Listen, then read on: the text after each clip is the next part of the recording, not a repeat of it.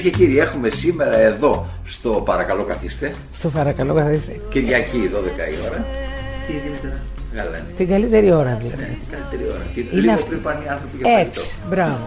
Για το χειμώνα δεν είναι η ωρότερη ώρα. Συμφωνώ απόλυτα Ναι, μαζί ναι, σου. ναι. Και γι' αυτό κιόλας μου άρεσε και πήρα αυτή την ώρα, γιατί θυμάμαι ότι ακούγαμε τη Ρεζάν. Τη Ρεζάν, Στην ε, εκπομπή χωρίς πρόγραμμα. Ναι, ναι, Μας- ναι. ναι. χωρίς πρόγραμμα. Τι ωραίο. προσωπικότητα, τι. Τι έχουμε μάθει από αυτούς τους ανθρώπους, Θανάση, το έχεις φανταστεί; Εγώ το από φαντάζομαι. το Χατζηδάκι, από τη Ρεζά, από αυτή τη, τη γενιά των. Τι έχουμε μάθει, Παναγία μου; Δηλαδή, εγώ, ό,τι παιδεία έχω, την οφείλω στο σχολείο μου, του Γιώτα Μη Παναγιωτόπουλου, στο δημοτικό, μέχρι, το- ιδιαίτερα στο δημοτικό, και απ' απ' το ραδιόφωνο. Το ραδιόφωνο. Τι ωραίο πράγμα. Και αυτό, αν ήσουν και λίγο ανήσυχο και άρχισε και την έψαχνες, κατάλαβες. Είτε αυτό ήταν μουσικό, είτε αυτό ήταν. ε, Ναι. Αλλά Βέβαια. είναι, είναι, ε, προσπαθούν οι άνθρωποι μέσα σε μια εξέλιξη που συμβαίνει να πούνε ότι θα σβήσει κάτι. Πώς μπορεί να σβήσει το ραδιόφωνο, σε ρωτάω. Τώρα αυτή την περίοδο το ραδιόφωνο ανθεί. Το ραδιόφωνο δεν μπορούν να το, διζήσουν, να το σβήσουν, διότι παίρνει και άλλη μορφή τώρα. Παίρνει και τη μορφή του podcast. Γιατί μια μορφή ραδιοφώνου το podcast. Τρελαίνομαι. Το οποίο ακριβώς. Το οποίο μπορείς να το βάζεις μάλιστα να το ακούσει και την ώρα που γουστάρεις. Ε, ό,τι ώρα θέλεις, Ακριβώς. στο αυτοκίνητο, στο Κάτσε σπίτι και ακούς. σου, Εγώ το βράδυ. ακούω πολλά. Γιατί μου λείπει από το ραδιόφωνο αυτές οι εκπομπές λόγου και τις βρίσκω μέσα σε podcast. Τώρα στο Όλαφακ ε, Θα φτιάξεις αυτά, φαντάζομαι. όχι, ε, ξεκινήσαμε και θα βγάλουμε από, την, από, τη μέσα, από τα μέσα Οκτωβρίου 24 podcast τα οποία είναι ενότητες. Α, τι ωραία. Θα είναι πάρα πολύ ωραία. και εγώ Ε, βέβαια. τα γουστάρω κιόλας. Κάνω Ε, και εγώ βέβαια. μερικά που είναι Ε, πολύ βέβαια, ωραία. ναι. Έχει μια. Πώς να σου πω. Εν τω μεταξύ δεν έχεις και το θέμα του χρόνου. Το, ποι- το ποικίλει και με μουσική, με εμβόλυμα πράγματα. Κάνεις μια, σε μια πολύ ωραία εκπομπή, στην οποία δεν έχεις λόγο να. Εντάξει, έχει ένα. Υποτίθεται υπάρχει ένα αυτό ακρόασης. Αλλά εγώ πιστεύω ότι κάποιον όταν τον ενδιαφέρει αυτό που λέγεται, θα κάτσει. Μα Θα, τα ακούω όλο και περισσότερο. ναι, θα κάτσει. Να λένε, το, άκουσα το τάδε podcast. Ναι, μα έτσι είναι. Και επειδή είμαστε και ένας λαός πολύ ακουστικός, δεν είμαστε τόσο του διάβασε, είμαστε τόσο, του περισσότερο του άκουσε. Ναι. Νομίζω ότι κουμπώνει μια χαρά. Γι' αυτό και έχει τέτοια. Ένταση. Έχει φουντώσει. Ναι, βέβαια, πάρα πολύ τα podcast. Πώς είσαι τώρα εσύ, πώς, πώς νιώθεις μέσα Εγώ σε αυτή την κοίταξε, κατάσταση; μέσα σε αυτό το. Έχω ένα παράδοξο. Μια παράδοξη απάντηση. Καλά. Εγώ τέλεια. σε διαβεβαιώ ότι μόλις τέλει- ε, λέω τέλεια τραβιούνται οι άνθρωποι. Ναι, πίσω. έχω Δεν δε πρέπει και ένα να μας μικρό τίποτα αίσθημα τέλεια. ενοχής όταν το λέω. Κοίταξε, όλο αυτό το ζόρι που ζούμε, το οποίο δεν, είναι, δεν ξέρεις από πού σου έρχεται, νομίζω ότι σε ανθρώπους που έχουν γενικότερα ξέρουν τι θέλουν στη ζωή τους και είναι χορτάτη. Ναι. Έτσι. Από διάφορα πράγματα χορτάτη. Έχουν ζήσει. Ναι, έχουν ζήσει ακριβώς. Ε, κάνει καλό γιατί μαζεύεσαι.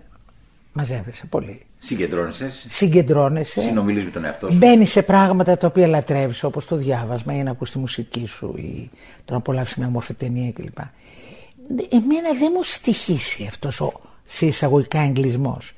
Ε, Επίσης δεν μου στοιχήσει καθόλου αυτό το να μαζεύονται πάρα πολλοί κόσμος και εγώ να είμαι στη μέση, γιατί δεν το ήθελα ποτέ Ναι. αυτό. Δεν ήμουν ποτέ ο άνθρωπος που κάπου έχει πάει κόσμος. Πάω κι εγώ να δω. Όπα, μόλις έβλεπα κόσμο έφευγα. Από ένα πάρτι μέχρι ένα σούπερ μάρκετ. Πώς να σου πω. δηλαδή, σε βαθμό να μου λένε διάφοροι φίλοι, έλα ρε, εσύ έχεις μια αγοραφοβία. Εγώ καθόλου. Καθόλου δεν το έχω δεν είναι αυτό. μια- Αλλά δεν αντέχω αυτό το πράγμα. Δεν αντέχω αυτή τη φασαρία. Γιατί είναι και φασαριόζικο αυτό το πράγμα. Το πρώτο σοκ στη ζωή μου, ξέρεις αυτό, το είχα πάρει μια φορά. Σου πω έτσι, Ναι. στα γρήγορα. Είμαι, στο, είμαι κάπου στο- στην Αμερική, είμαι, αν δεν θυμάμαι. Σε ποια πόλη; Κάπου στο Σικάγο, έξω από το Σικάγο και με έχουνε- μου έχουν πει ότι εκεί πέρα έχει ένα μολ όπου κάνει ό,τι είναι ας πούμε από, ξέρεις, από οίκους που όμως πια είναι στόκ. Στο- ξέρεις. Ναι, αυτά τα... Αυτά ήταν πολύ παλιά τώρα, σου λέω το 78. Ναι, Δεν- τα factory. Που ακόμα δεν ήταν από τις μόδες αυτά. Και πάμε λοιπόν με μια φίλη. Α, πάμε λέω να δούμε, να, παιδί μου, να ψωνίσουμε τίποτα. Και πάμε εκεί πέρα και φτάνουμε και είναι ένας κτηνοδός μεγάλος χώρος. Δηλαδή, ξέρεις, αυτή τα, το Τέλειος. huge, το, αυτό το, της διάστασης της Αμερικάνικης. Και ανοίγει, ανοίγουν οι πόρτες και αρχίζει και είναι δεν ξέρω πόσα τετραγωνικά, δεν μπορώ να υπολογίσω πόσα τετραγωνικά. Πρέπει να ήταν πάνω από χίλια τετραγωνικά, χίλια. Ε, πολύ μεγάλη έκταση. Γεμάτο κρεμάστρες και μικρούς διαδρόμους. και εισβάλλει με, με καρότσια ε, ένα πλήθος γυναικών ως επιτοπλίστων. Πήρα τέτοια, τέτοιο φρικάρισμα, δεν έχω ξαναπάρει. Νόμιζα θα με σκοτώσουν. Ήταν η πρώτη φορά που αισθάνθηκα ότι εδώ αυτό μπορεί να σε υποδοματίσουν τώρα, ας πούμε. Εσύ μέσα, μέσα σε τι οικογένεια μεγάλωσες, τι ήταν η οικογένεια; ήταν μια οικογένεια πολύ κανονική για μένα. Ναι. Δηλαδή, αυτό το μεσοαστικό, ε, αυτό που ξέρεις, μόλις άρχισε να δημιουργείται αυτή η τάξη μεσοαστική ναι. στην Ελλάδα, αυτή και στη, εγώ γεννήθηκα τη δεκαετία του 50, ε, ο πατέρας μου με εξαιρετικές σπουδές και φίλους μουσικούς και τενόρος ο ίδιος κλπ. Αλλά στο δημόσιο, στη ΔΕΗ. Ναι. Και η μάνα μου ήταν μια πολίτρια στην ε, Λανκόμ, ναι. η οποία ήταν πολύ φιλόδοξη και θέλησε να γίνει αισθητικός γιατί ήταν και πάρα πολύ καλή και πήγε και το έκανε ναι. και έγινε μια πολύ καλή αισθητικός. Αυτό μας επέτρεψε να έχουμε μια ζωή, αυτό που λένε, ας πούμε ζούσαμε στο κολονάκι. Ναι, ναι. Εγώ ζούσα στη, στη γειτονιά του πατρικού μου, τη της γιαγιάς μου, ναι. στην Ελληνορώσο, εκεί ζούσα. Στο κολονάκι αισθανόμουν λίγο...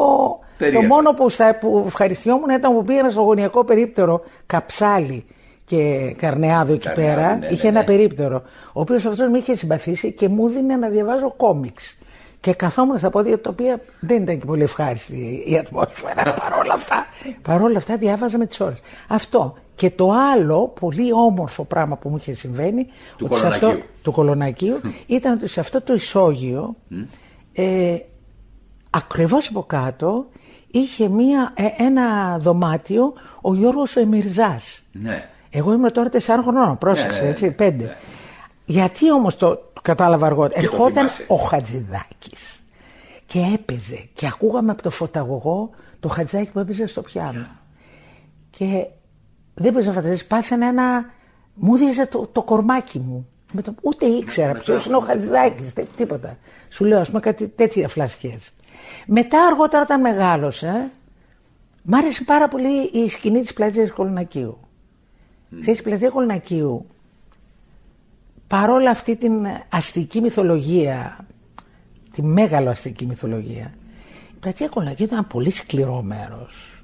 Ναι. Ε, βέβαια. Γιατί εκεί δεν υπήρχαν, δεν χάριζε κανείς κανενός. Οπότε ήταν, ε, ήταν σκληρό με την έννοια ότι επίσης δεν ήσουν δακτυλοδεικτούμενος εκεί. Ας πούμε θυμάμαι στις αρχές που έχω κάνει την πρώτη μεγάλη επιτυχία τη Μαρία με τα κίτρινα ε, κατέβαινα στην πλατεία να πιω ένα καφέ. Έτσι έμενα ένα ναι. τότε. Και δεν έτρεχε και τίποτα. Εγώ ήμουν πιο τσιμπημένη από τον κόσμο γύρω μου. Και θυμάμαι τον Τάστο Φαλιρέα, ναι. εξέχαστο θα μου μείνει. Τη προσωπικότητα υπέροχη. Και καθόταν αραχτός με μαύρα γυαλιά με τους φίλους του εκεί δίπλα. Και εγώ είμαι εκεί ψηλό τσιμπημένη γιατί τώρα όλος ο κόσμος θα γουδούσε με τη Μαρία με τα κίτρινα κλπ. Είχα ξεκινήσει αλλιώς βέβαια. Έτσι. Ναι. Η Μαρία με τα κίτρινα ήρθε μετά. Και, ε, Είχες ξεκινήσει με το επίκραμμί σήμερα. Με επίκραμμί σήμερα. Ακριβώς. και, και γυρίζει με ένα πολύ βαριεστημένο ύφος μπροστά στους φίλους μου, ο Φελιρέας, και μου λέει: Δημητρούλα, καλά ξεκίνησες, ρε παιδί μου, τι το ήθελε αυτό; Πρόσεχε με το συνηθίσεις. αυτό όμως εγώ, το οποίο εκείνη την ώρα αισθάνθηκα ρόμπα. Ναι. Αλλά δεν θα το ξεχάσω ποτέ. Πόσο δίκιο είχε. Κοίταξε μην το συνηθίσεις. Κοίταξε δηλαδή μην γίνεις τόσο θύμα της επιτυχίας. Κοίταξε υπάρχει, υπάρχει μια συνέντευξη που έχω κάνει τη Σιλβί Γκυγέ. Τι; Τη Σιλβί ναι, Γκυγέ. Λέει ένα πράγμα που ναι. έχει σχέση με αυτό. Λέω ποιο ήταν το μεγαλύτερο πρόβλημα που αντιμετώπισες σε όλα αυτά τα χρόνια στην καριέρα σου. Όταν λέει αναγνωρίστηκε το ταλέντο μου την ώρα που αναγνωρίζω, αναγνωρίζω τον ταλέντο είδα από κάπου να έρχεται μια δεσποινίδα. Δεσποινίδα λέω, ναι, η φιλοδοξία. ναι. Εάν ακολουθήσεις τη φιλοδοξία σου, ναι. ακολουθείς αυτό που οι άλλοι πιστεύουν για σένα. Αν ναι. ακολουθήσεις το ταλέντο σου, ακολουθείς αυτό ναι. που θέλεις εσύ για τον εαυτό σου. Μονάχο που εγώ πιστεύω ότι οι ταλαντούχοι άνθρωποι είναι φιλόδοξοι, όχι με την έννοια της ματαιοδοξίας όμως. Ναι. Φιλόδοξοι βλέπουν, οραματίζονται τον εαυτό τους. Εγώ θεωρώ η φιλοδοξία, ότι, η καλή πλευρά της φιλοδοξίας, ότι είναι αυτό. Ότι μπορείς να, να φανταστείς τον εαυτό σου. Να τον ονειρευτείς κάτι κάποια στιγμή ότι θα ήθελα να κάνω αυτό. Και να σε, και να σε πάει. Και να σε πάει. Και να σε πάει όχι φιλώντας κατουρημένες ποδιέ. Ναι. Να σε πάει από μόνο του. Αυτό είναι το καταπληκτικό. Ναι, ναι, αυτό είναι πάρα πολύ. Κατάλαβες; Δηλαδή, ε, δηλαδή δεν κάνεις εσύ ντέτε και καλά το βάζεις στο κεφάλι. Και δεν γίνεσαι καριερίστας δηλαδή. Το ξεχνάς μετά. Συμβαίνει, το ξεχνάς. Εγώ φανταζόμουν τον εαυτό μου να γράφει μουσική δηλαδή. Και μετά το ξέχασα. Πρώτα ονειρεύεσαι Πρώτα. και μετά. Πρώτα το, κάνεις, το βλέπω κάνεις και τη μετά. ζωή σου ναι, πραγματικότητα. ναι, ναι. Έτσι, μένα, δεν το επιδιώκω, έχει τύχει έτσι. Δεν, δεν ξέρω γιατί. Α πούμε, έλεγα ήθελα να έχω.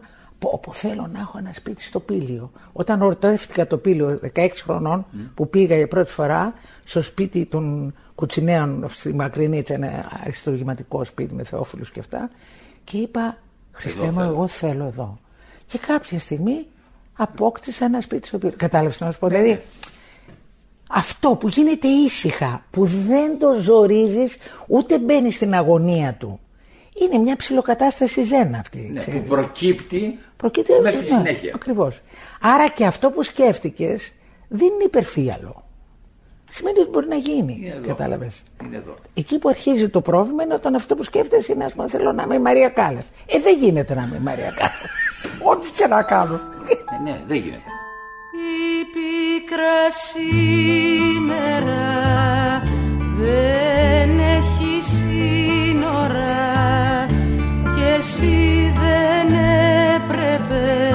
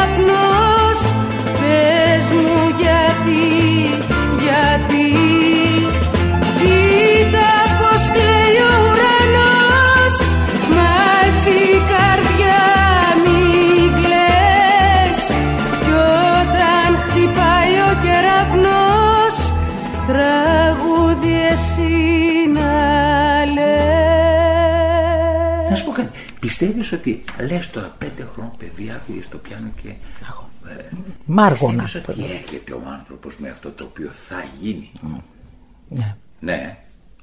Ναι, δεν υπάρχει περίπτωση.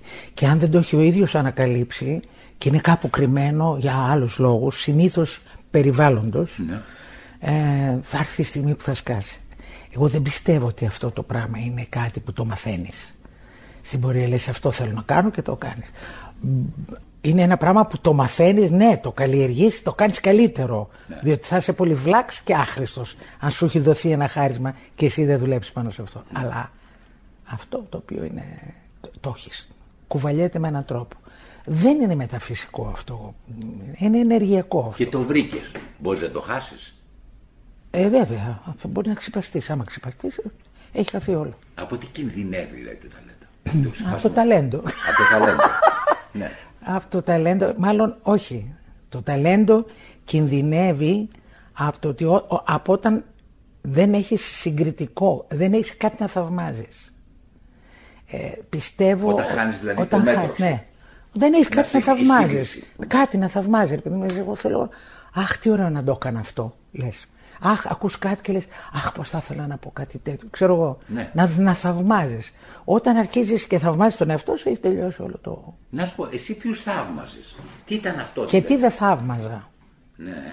Είχα και την ευτυχία, ακριβώς επειδή ήταν ένα σπίτι όπως το οδηγήθηκα, αλλά ήταν πολύ ανοιχτό στην τέχνη. Και λόγω του πατέρα, λόγω της μουσικής, αλλά και η μάνα μου λάτρευε το θέατρο, το βιβλίο κλπ. Ήταν άνθρωποι δηλαδή και οι παρέες τους ήταν τέτοιες. Οπότε από μικρά παιδιά πηγαίναμε θέατρο, συναυλίες, μας μας παίρνανε μαζί. Εμένα ιδιαίτερα που ήμουν πιο μικρό, η αδερφή μου ήταν πιο μεγάλη. Και έτσι ήταν ένα πράγμα πολύ ανοιχτό και όλοι ήταν ή καλλιτέχνες ή καλλιτεχνίζοντες στην παρέα. Στην παρέα. Ναι. Ήταν και ο παπάς ο οποίος Ο πατέρας, ο οποίος ήταν Μιχάλη, τώρα θα μας τραγουδήσεις. Και άρχισε ο πατέρας μου τις άριες κλπ. Μετά, όταν εγώ άρχισα, ο πατέρας μου ήταν πεπισμένος, εγώ θα γίνω μουσικός. Σω δεν είχε άδικο. Από ό,τι φάνηκε δεν είχε. και Και αυτό είμαστε εδώ. Ε, Μπαμπά. γι' αυτό και ε, τα παιχνίδια μου τα πρώτα μαζί του ήταν εξαιρετικά γοητευτικά σε σχέση με τη μου- μουσική. Όπως; Όπως ας πούμε έπαιζε, υπήρχαν, υπήρχαν, υπήρχαν βιβλιαράκια που ήταν το σκορ του μαέστρου, ξέρεις, και Ναι, ναι. μιας, μιας όπερας, ενός, ε, μιας, ενός συμφωνικού έργου. Ε, μου έβαζε στο pick-up το τραγούδι, τη μουσική Ναι. από το έργο και μου έδειχνε με τις νότες που εγώ δεν καταλάβαινα από τις νότες, αλλά μου λέγε, μου λέγε «Α, κοίτα αυτά τα φλάουτα, τώρα άκουσε, είναι σαν μπουλάκια. Κοίτα, κοίτα πώς... Και πάνω στην παρτιτούρα έβλεπε τα φλάουτα που πηγαίναν ψηλά και άκουγα την ίδια στιγμή και εγώ φανταζόμουν ότι ήταν πουλάκια. Δηλαδή, και έτσι έμπαινα μέσα σε αυτό το πράγμα, σε ένα πολύ μαγικό κόσμο που δεν είχα, δεν, δεν, δεν το είχα φανταστεί αυτό το πράγμα. Εσύ πώς και δεν πήγες στο κλασικό τραγούδι έχοντας ένα... Ήθελε ο πατέρας μου, ήθελε ο πατέρας μου, αλλά Αλλά δεν πάμε εκεί που δεν θέλουμε. μπορούσε. Με, ε, επίσης, ε, με είχε πιέσει και πάρα πολύ σε σχέση με τις γνώσεις της. Δηλαδή, αυτός ήταν και ένας λόγος που ποτέ δεν τελείωσε. Δεν τελείωσα τις σπουδές μου την κιθάρα. Δεν τελείωσα τις σπουδές μου στα θεωρητικά. Είχα μια αντίδραση, διότι επέμενε ο πατέρας μας. Που μου λέγε, δεν θα γράψεις τραγούδια αν δεν έχεις γνώσεις θεωρητικές και σύνθεσης. Και εγώ το είχα δει σαν ένα βουνό αυτό το πράγμα. Έπαιξε μετά και το, το μεγάλο βουνό που λεγόταν Χατζηδάκης, ε, Μούτσης, ε, Ξαρχάκος. Πέσανε αυτά τα βουνά στο κεφάλι μου. Και έλεγα τώρα πού πας ρε Μήτρο Καραμήτρο να γράψεις τραγούδια εσύ και αν δεν έσκαγε η σκηνή το 80 των τραγουδοποιών, εγώ δεν θα είχα τολμήσει Μπροστά να σου, βγάλω. με όλα αυτά τα βάρη Ε, στο βέβαια, κεφάλι. ναι, βέβαια. Ε, Η βασική σου επιλογή ήταν ο πατέρας, ε. Ε, είχα ένα και τους δύο, τους θαύμαζα. ε, Κοίταξε, θαυμασμό, θαυμασμό είχα στη μάνα μου. Και είχα στη μάνα μου γιατί ήταν μια πολύ ικανή γυναίκα. Και συγχρόνως ήταν πολύ ανθρώπινη. Τι- Και ο τρόπος, έχω, δηλαδή αυτό που έχω σαν, ε, Σαν μο- εικόνα. σαν μοντέλο ζωής Σαν μοντέλο. είναι έναν άνθρωπο να δουλεύει συνέχεια. Εσύ το πήρες Και εγώ αυτό. είμαι έτσι. Έτσι, ε. Είμαι πάρα πολύ δουλευταρό. Δηλαδή αθεράπευτα δουλευταρό. δουλευταρό. Αργότερα ποτέ πέρασες με το σπίτι. Δηλαδή αυτό που λέμε Τεράστια. επα- επανάσταση Τεράστια εκδηλική, καλέ. δηλαδή. Πολύ άγρια εφηβεία είχα. Πάρα πολύ. Που εκδηλωνόταν πώς; Ό,τι, ό,τι μπορείς να φανταστείς. Ό,τι ακρότητα μπορούσε να περάσει από το κεφάλι μου την έκανα. Και με, με μία ε, εξ- αειδιαστική αφοβία. Αειδιαστική όμως, γιατί ήταν πάρα πολύ επικίνδυνο πράγμα. Το πιο χοντρό που έχεις κάνει και Έχω αυτό κάνει μας- χιλιάδες χοντρά. Χιλιάδες χοντρά. δε. Δεν είναι ένα και δύο. Έκανα πράγματα, δηλαδή, εγώ πραγματικά μετά αργότερα που καθόμασταν με τη μάνα και τον πατέρα και ιδιαίτερα με τη μάνα μου και τα κουβεντιάζαμε αυτές. Λέω πώς άνταξες ρε μάνα της. Κοίταξε να δεις, παιδί μου. Εγώ ξέρω ότι τώρα έχω ένα παιδί σοφό. Αυτό μου απαντούσε. Αφού έχει περάσει τον, τον παθόν της στον τάραχο η γυναίκα. Και όμως εγώ ξέρω ότι έχω ένα παιδί σοφό τώρα. Αυτό βλέπω. Γιατί αν δεν πάθεις τι να... Και δεν είχε. άδ- Ο, κοίταξε, δεν είναι για όλους αυτό, ρε Σιτανάτη. Νομίζω ότι υπάρχουν άνθρωποι που είναι θέμα μιας αντοχής. Νομίζω δεν μπορούν όλοι να το κάνουν και δεν το εύχομαι κιόλας. Τι συνιστά για σένα Σοφία; Αυτό που ζούμε τώρα, αν είναι σοφία, δεν ξέρω, Ναι. προς Θεού, δεν, ε, δεν ξυπάζομαι, αλλά μια ησυχία που υπάρχει μέσα μου, μεγαλώνοντας και πια έχω φτάσει σε μια ηλικία που αρχίζεις πια και το σκέφτεσαι την Ναι. ηλικία. Θες δεν θες. Θες δεν θες. ε, αυτός ο τρόπος που αντιμετωπίζω τη ζωή μου, αυτό πιστεύω ότι έχει μέσα μια δόση σοφίας, αν όχι σοφία, γιατί για να πεις σοφό έναν άνθρωπο είναι πολλά. Ναι, ναι. Τους σοφούς διαβάζουμε δηλαδή. Πέρα από τους γονείς σου, ποιοι ήταν οι άλλοι άνθρωποι που σου πήραν το μυαλό, που σε βάλανε μέσα σε έναν δρόμο που ε, για σένα... Οτιδήποτε είχε σχέση με τη μουσική. Οτιδήποτε. Οτιδήποτε είχε σχέση με τη μουσική και τον έρωτα. Ναι. Είναι τα δύο. Ε, Ναι. γιατί είναι πολύ σημαντικό. Αυτά τα δύο ήταν που με μπορούσαν να με πάρουν και να με πάνε. Αυτό δεν καταλαβαίνουν σήμερα οι άνθρωποι. Ότι ο έρωτα. Ε, πώς να το καταλάβουν, ε; Δεν καταλαβαίνουν. Τους ενδιαφέρει, ας πούμε, το πρακτικό κομμάτι, αν θέλετε. Δεν καταλαβαίνουν ότι είναι αυτό το, αυτός ο αέρας που σε παίρνει, ας πούμε, και πας κάπου. Δεν είναι τραγικό ότι αυτό έγινε μέσα σε δύο δεκαετίες. Ναι. ας πούμε. Ότι δεν ήμασταν έτσι πριν από δύο-τρει δεκαετίες. Δεν είμαστε πια και μαθουσάλε. Μέσα σε δύο δεκαετίες Σε δύο δεκαετίες χάθηκε κάθε αίσθηση σώματος. Εγώ έχω τρελαθεί με αυτό. Δεν, δεν το πιστεύω αυτό που σημαίνει. Ναι, ναι. Με το ένα πίσω από το άλλο, συνέχεια. Πώς γίνεται αυτό. Από το 85, 90 και μετά άρχισε Και αυτό πώς το πράγμα. έγινε. Και πώς έγινε. Ε, κοίταξε, βοηθήσαν πάρα πολύ. Δόξα τω Θεώ. Δόξα τω Θεώ, βάλε Έχουν βάλει όλοι πολύ το το χέρι χεράκι τους. Πάρα πολύ. Βοηθήσαν πάρα πολύ και εξακολουθούν να βοηθάνε. Ποια πιστεύεις ότι είναι η μεγαλύτερη ήττα που δεχτήκαμε; Όλοι, όλοι εμείς που έπρεπε να έχουμε αυτή την, την σωματική. που είχαμε αυτή τη σωματική Ναι. επαφή, ρε παιδί, που είχαμε αυτή τη σωματική έγνοια. Που το σώμα μα ήταν, ας πούμε, αν θέλεις, ε, ε, μια μεγάλη εγκυκλοπαίδεια, μια γνώση, ένας δρόμος. Για μένα, η Αθανάση, ήταν η, η ήττα είναι ότι δεν μπόρεσαμε να το περάσουμε στους επόμενους. Αυτή είναι η ήττα μεγάλη. Και αισθάνομαι και πάρα πολύ άσχημα. Το, το, το γευτήκαμε, το απολαύσαμε, το ζήσαμε, το βιώσαμε. Δεν το περάσαμε όμως. Ξέρεις, Για να τους κάνουμε να τρέξουν, να αγωνιστούν γι' αυτό. Κατάλαβες; Μας βρήκαν όμως πρέπει να το πούμε σαν γενιά. Μας Τέρατα. βρήκαν τρία-τέσσερα Τέρατα, πράγματα. τέρατα. Δηλαδή το 84 με το έτσι, το 82, το 83. Όλο αυτό το πράγμα ε, Και δημιουργήθηκε τι ένας από το τρόμος. 70, 60-70, δεν ζήσαμε Είδες. αυτό. Εσύ είσαι πιο μικρός. Ε, αυτό το πράγμα, δηλαδή εμείς της γενιάς του, του 50, που γεννηθήκαμε στο 50 μέσα, εγώ του 52 κιόλας, στις αρχές του 50, ε, αυτή όλη η ιστορία που περάσαμε, ε, όλα αυτά τα πράγματα που όλο κάτι ελπίζαμε και όλο κάτι το, το τρώγε αυτό που ελπίζαμε και δεν το τρώγε τυχαία. Δηλαδή η υπόθεση ας πούμε των, των κινημάτων τότε στη δεκαετία του 60, των αντιπολεμικών, των χίπης, όλα αυτά φαγωθήκανε σ- στο γόνατο κανονικά. Είτε αυτό λεγόταν, πώς το λένε, ναρκωτικά, ό,τι γινόταν. Ό,τι. Ακόμα και τα ναρκωτικά που ήταν ένας ηρωισμός για εκείνη την εποχή και αυτό, ακόμα και αυτό έχασε και την... ε, Έγλη του. την, έ- Και η την δύναμη έγκλη του. του σε εισαγωγικά. Με εισαγωγικά, ναι. την, τη γοητεία του, ας πούμε, που είχε έτσι μια σκοτεινή γοητεία αυτό. Ακόμα και αυτό χάθηκε. Drag, σεξ, ροκεντρόλ. Ναι, Ήταν ναι. μια ήταν φάση. ας έτσι πούμε. μια φάση. Το οποίο δεν μπορείς να πεις ότι ήταν το καλύτερο, αλλά ήταν μια φάση. Ακόμα και αυτό έγινε σε τέτοιο βαθμό υπερβολικό και θανα, θα, μόνο θανατηφόρο, μόνο θανατηφόρο, που πλέον δεν είχε κανένα νόημα αυτό. Απο, αποδεκάτιζε κόσμο, γενιές ολόκληρες.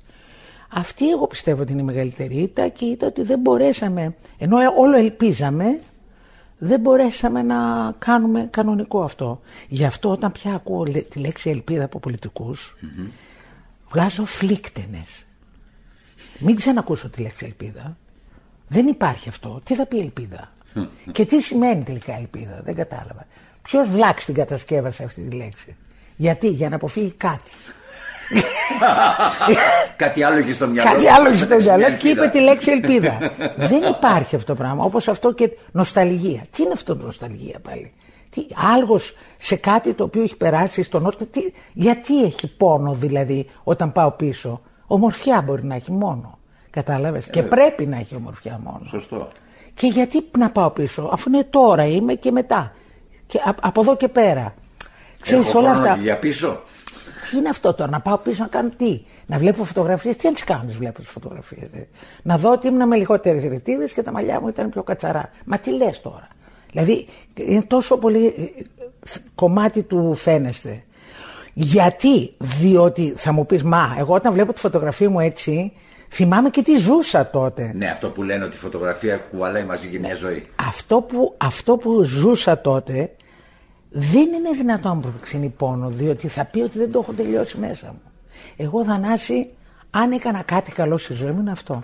Δεν άφηνα τίποτα να μην το τελειώνω. Σε εκκρεμότητα εξαντλούσες. το εξαντλούσα. Είτε αυτό από μεγάλο έρωτα μπορούσε να γίνει μεγάλο μίσος είτε οτιδήποτε μου χρειαζόταν σαν εργαλείο.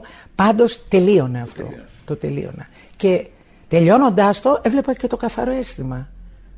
Και γι' αυτό με πάρα πολλές από αυτές τις εξαιρετικά σημαντικές σχέσεις στη ζωή μου είμαι φίλη.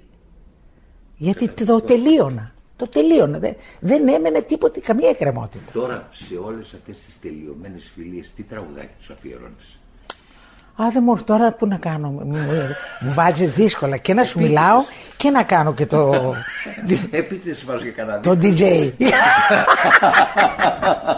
Ακούτε Δήμητρα Γαλάνη, κυρίε Ναι. και κύριοι. Είναι στο παρακαλώ. Την Παλήρια θα βάλω. Την Παλήρια. Την Παλήρια. Θα που είναι βάλουμε του Παλήρια. στίχη του Παρασκευά του Καρασούλη, μουσική του Στέφαν του Τέλεια. Κορκολί. Και επιστρέφουμε. Ναι.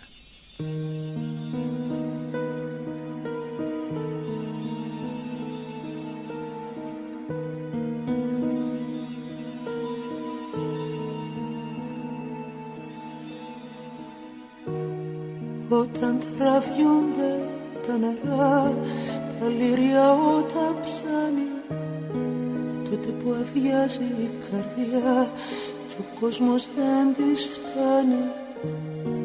Λάμπουν γυμνά στην αμμουδιά Όσα κρυμμένα στα βαθιά Ο χρόνος δεν τα φτάνει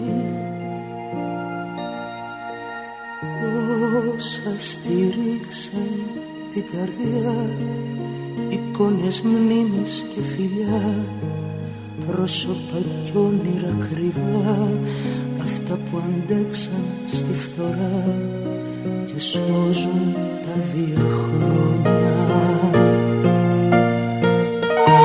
Όσα στηρίξαν την καρδιά Εικόνες, μνήμες και φιλιά Πρόσωπα κι όνειρα κρυβά Αυτά που αντέξαν στη φορά Και σώζουν τα διαχρόνια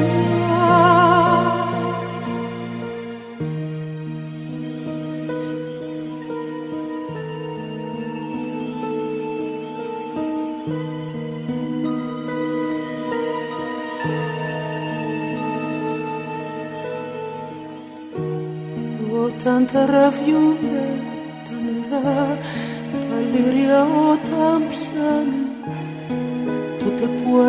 αδειάζει η καρδιά Κι ο κόσμος δεν της φτάνει. Μένουν στη ρήγμα τα γερά Αυτά που αντέχουν τη φθορά Κι ο χρόνος δεν τα φτάνει. Όσα στήριξαν την καρδιά Εικόνες, μνήμες και φιλιά Πρόσωπα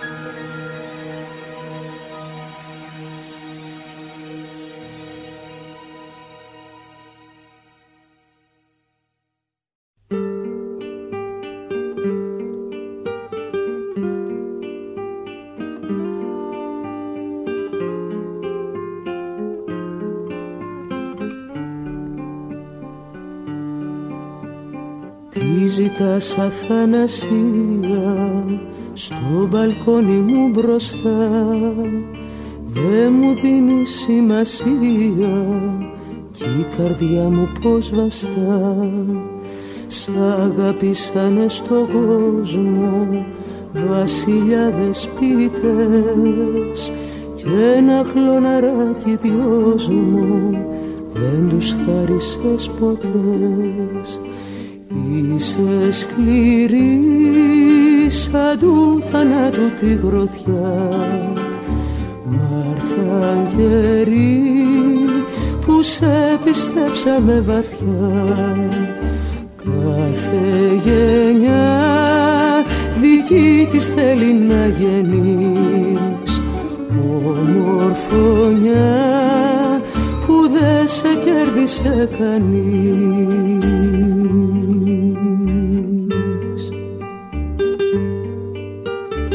Έχουμε επιστρέψει.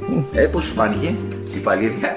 Σου αρέσει αυτό. Το λατρεύω αυτό το κομμάτι. Και γενικά αυτό το δίσκο αγαπώ. Είναι Το ένα- φαινόμενο παλή- παλήρια σου αρέσει; Το φαινόμενο Παλήρια, ναι, όσο μπορώ να το παρακολουθήσω, δεν βαριέμαι. Δεν έχεις βρεθεί ποτέ, ας πούμε, στο Σεμαλό, δεν έχεις βρεθεί. Όχι. Όχι. ε. Κοίταξε, Θανάση, εγώ με τα ταξίδια δεν τρελαίνομαι. Ταξιδεύω με το κενό. Το- Ναι. Το τελευταίο ταξίδι με το μυαλό που ήταν. Που κάνω συνήθως ταξίδια με το. Γιατί συνήθως έχεις συνήθως είναι στη προορισμούς. Λατινική Αμερική. Είναι ο περιορισμός που μου αρέσει να πηγαίνω και βλέπω κάποια στο ίντερνετ καμιά αυτό και λέω Αχ, τι ωραία χρώματα και τι αυτό. Αλλά μέχρι εκεί σταματάει. Γιατί με το που σκέφτομαι βαλίτσες, αεροδρόμια. Αυτό που Δεν λες. Έχω τελειώσει. Ναι, δεν υπάρχει Φίλο περίπτωση. που μου είπε πρόσφατα ένα ταρότα πράγματα. Μου λέει αρχίζει και μου διηγείται ταξίδια. Έχω καιρό. Τι να πω. Λέω πότε πήγες μαλάκα λέω. Ναι. «Ε, Δεν πήγα. Α, το έχω βρει μου λέει. Ούτε ταξίδια ούτε έξω δεν τίποτα. Τι. Μπαίνω μου λέει στο, ε, Earth, στο Ναι, Google Earth ναι. και πηγαίνω μου λέει και μπαίνω μέσα Α, στην ναι, πόλη. το Και κάνω κάνουν, βόλτες στην ναι, πόλη. βέβαια, Πάω βέβαια. Μαρόκο ας πούμε. ε, Μαρακές. Κάνω μια βόλτα στο Μαρακές μέσα. Βλέπω όλα τα πάντα κτλ. Υπάρχουν άνθρωποι που τους αρέσει πολύ αυτός ο ξεσηκωμός. Εγώ δεν, το, δεν, δεν το αντέχω και όσο μεγαλώνει χειρότερα.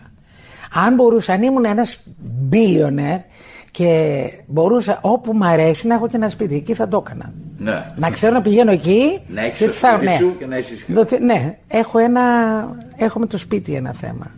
Εγώ και δύσκολα προσαρμόζομαι σε καινούριους τόπους. Δεν με νοιάζει αυτό, δεν με πειράζει. Αυτή τη στιγμή είμαι πολύ εύκολος άνθρωπος σε αυτά.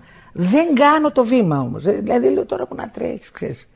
Πια εντάξει, πιο νέα το έκανα, αλλά εντάξει.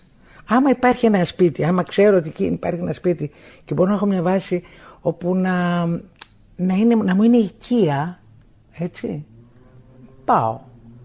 Αλλά είναι λίγα τα μέρη που, που με ενδιαφέρουν. Στην Ευρώπη είναι πάρα πολύ λίγα πια. Τα έχω γυρίσει, έχω πάει, έχω Ναι, ναι, ταξιδέψει. εντάξει, αλλά και όπως λόγω δεν- της δουλειάς. δεν το κάνεις σε Το ένα- Παρίσι λατρεύω πάντα, γι' αυτό και- γιατί είχα, έχω μείνει και εκεί πέρα και εξακολουθώ να έχω σχέση με το Παρίσι. Αλλά μου αρέσει πάρα πολύ η Λισαβόνα, ας πούμε. Λιώνω για τη Λισαβόνα. Ποιο είναι το πρώτο τραγουδάκι που θυμάσαι ότι τραγούδισες; Ε, η γιαγιά μου αυτό που μου λέει το άστα τα μαλάκια σου. Άστα τα Μαλάκια σου ανακάτε ανακάτε. με. Και είναι και το πρώτο που όταν μου παίρνει ο πατέρας μου την κιθάρα. Μου παίρνει ο πατέρα, πατέρας μου, έβλεπε ότι προσπαθούσα να φτιάξω μία κιθάρα. Τα χεράκια μου πιάνανε.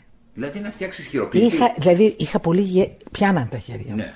Προσπαθούσα λοιπόν και καθόμουν και επειδή πήγαινε και μαστόρευα συνέχεια, τώρα σου λέω 6-7 χρονών, είχε ο παππούς εκεί στην αυλή ένα δω- δωμάτιο που ήταν τα εργαλεία του. Ναι. Το οποίο το κλείδωνε γιατί πήγαινε και τα έκανα εγώ έτσι. Ναι. Τέλος πάντων, έχω χωθεί εκεί, έχω πάει ένα σφυρί και κάτι καρχέ και βρήκα κάτι. Πού τώρα, στο κουτιά. Ελληνορώσον ή Ελληνορώσον. εδώ; Ελληνορώσον. Αυτά Ελληνορώσον. γινόντουσαν Ελληνορώσον. Ελληνορώσον. Εδώ πέρα δεν γινόντουσαν τέτοια. Ναι. Γι' αυτό σου λέω η ζωή μου ήταν στα χώματα εκεί. Ναι, Εδώ ήταν ο Φαγηρές. Είχα δύο. Ναι, εδώ ήταν ο Τάσος. Αυτό άξιζε το κόμμα. Ε. Και ο περιπτεράς με τα Με τα κόμιξ που κόμιξ. μυρίζαν τα πόδια του. Θα έχει πεθάνει ευτυχώς τώρα και δεν. Δεν Δεν υπάρχει θέμα. Λοιπόν, τέλος πάντων. Και προσπαθούσα, έπαιρνα κάτι. Είχα ένα, ξυ- ένα κουτί και προσπαθούσα να, να καρφώσω ένα άλλο. Ένα σαν μπράτσο, ας πούμε. Ναι. Και είχα βάλει καρφιά και περνούσα πετονιές και προσπαθούσα κάτι να κάνω σαν κιθάρα. Σαν κιθάρα. Δεν υπήρχε η κιθάρα στο πατέρα μου, αν έπαιζε ήταν λίγο πιάνο που και αυτό δεν είχαμε πιάνο, γιατί δεν είχαμε τα λεφτά για πιάνο τότε. Ναι. και το βλέπει και στα 8 μου μου φέρνει ένα κιθαρονάκι. Σημειωτέων ότι ο νονός μου ήταν ο Φίλιππος Νάκας. Οπότε του ήταν πολύ Κοντά ακραίο. στο να πάει να πάρει Ακριβώς. ένα. Ωραίο. Μου φέρνει ένα κιθαρονάκι λοιπόν μικρό, όπου εγώ πάω και κλείνομαι. Δεν θέλω ούτε τροφή, ούτε νερό, ούτε σχολείο βέβαια. Τέλειος. και κάθομαι μέσα. Το μόνο που είχα καταλάβει είναι ότι εδώ πατάς και βγάζει νότα. Και την είχα, το είχα βάλει την κιθάρα στα, στα πόδια μου και έψαχνα να βρω το άστα τα μαλάκια σου. Ναι. Γι' αυτό το είπα. Ναι, ναι, ναι. Έλεγα άστα τα μαλάκια σου. Να το βρεις ένα- Τα, τα, τα, τα. Ε, έκανα την αρμονία με το στόμα. Και μετά το ψάχνα. Και βγήκα μετά από δύο-τρεις μέρες και έπαιζα το άστα τα μαλάκια σου με το δικό μου τρόπο, βέβαια. Αλλά τρελαθήκανα γιατί δεν μου είχε δείξει κανείς. Ε, και μετά η Όλη κιθάρα. αυτή όμως την τρέλα που σε έπιανε, ας πούμε. Με τη μουσική τώρα που τρεις μέρες κλείστηκε ένα παιδί. Ναι, ναι, τρέλα. Δεν αντιδρούσε. ρε. Η γονιστά Το αντέχανε. Ναι, βέβαια, το αντέχανε. Απλά υπήρχε μια γκρίνια. Τα, τα, τα διαβάσματά σου να διαβάσματα. κάναν. Μην είναι αυτό. Και βέβαια υπήρχε και μια ανοχή στο ότι εγώ μου άρεσε να, να, να τραβάω από την ώρα του ύπνου, ας πούμε. Ναι. Και κοιμόμουν, μπορεί να κοιμόμουν τα παιδιά στο δημοτικό και 10 και 11. Δεν έπεφτα νωρίς, ας πούμε, παρόλο που ήταν το σχολείο το πρωί. Αλλά Ναι. ξέρεις, εκεί έβαζα πάντα τα μαθήματα στο τέλος. Στο τέλος για Ναι. να είναι. και το πρώτο, το πρώτο τραγούδι, τραγούδι, όχι άρια, όχι κλασική μουσική, που φτάνει σε αυτά και σου και σε Αρχίζει τρελαίνει. πια, αρχίζουμε πια και είναι το ραδιόφωνο. Εκεί Ναι. Αρχίζει αυτό, το, η μεγάλη πηγή, ας πούμε. Αυτή ήταν το ραδιόφωνο. Όπου εκεί ακούω, ε, γιατί το ραδιόφωνο τότε έπαιζε πάρα πολλά πράγματα και ποικιλία μεγάλη, γαλλικά τραγούδια, Ναι, ναι, ναι. ε, ιταλικά τραγούδια, τα ελληνικά, τα ελαφρά αυτά. Αυτά που έπαιζε το Ναι. ραδιόφωνο και αυτά αρχίζω και να παράγω και αρχίζει και το, το νέο κύμα αργότερα Ναι. κατά το 60. Και εσύ πώς τρυπώνεις μέσα σε όλη αυτή την ιστορία; Τι πώς τρυπώνω. Πώς τρυπώνει, δηλαδή πώς ένας άνθρωπος από ο, ο, τακουστής, Ναι. ε, Αποσχώνομαι. εγωιτευμένος, Δεν πώς πάει υπήρχε- και μπαίνει εκεί στη δημιουργία; Πώς μπαίνει... Α, αυτά γίνανε τελείως τυχαία. Θανάση. Ναι. Αυτά δεν έκανα καμία... Δεν προσπάθησα. Δεν, δηλαδή, Είναι δεν μια το ιστορία, επέλεξες, τέλος Δεν πάντων. αποφάσισες τώρα να κάνω τραγούδι. Είναι μια ιστορία πάρα πολύ. Είναι, είναι σχεδόν αστεία. Γιατί δεν... Εγώ είχα τη κιθάρα μαζί παντού όπως καταλαβαίνεις. Ναι. Και από το σχολείο ε, υπήρχαν, ε, ήταν, ήταν, υπήρχε ένα κοινό ήδη δηλαδή. Στις Ναι. εκδρομές, θα έπαιρνα εγώ την κιθάρα. Έλα, Όλοι Δημήτρα, λέγανε παίξε τι, έλα κάτι». θα μας πεις τώρα κάτι, του άρεσε η φωνή μου. Έλεγα όλα αυτά, από τζόμπα, έζα, ξέρεις όλα Σταμάτα. αυτά. Ήμουνα δηλαδή πολύ καλή για πανηγύρια. του ρε. Ήταν κανονικά, είχες ρεπερτόριο. Κάλυπτες βραδιά. Ακριβώς και έλεγα τα πάντα. Γαλλικά, αγγλικά, ιταλικά κλπ. Και ελληνικά βέβαια αυτά που μου αρέσανε. Χατζηδάκι, Θοδωράκι, Ξαρχάκο, Μούτσι που δεν ήξερα ότι είναι ο Μούτσι, Ναι, αλλά έπεσε σε τραγούδια. αλλά μου αρέσαν τα τραγούδια του. και τα ελαφρά. ναι, Τα ελαφρά, τα ωραία ελαφρά. Όχι τα χαζά. ναι. Γιατί υπήρχαν πολύ ωραία. Πλέσα, ας πούμε, Ω, πολύ ωραία. καπνίσεις, καταπληκτικά πράγματα, ωραία τραγούδια. Και έτσι πήγαινε το πράγμα. Χτες το βράδυ κάποιο τρένο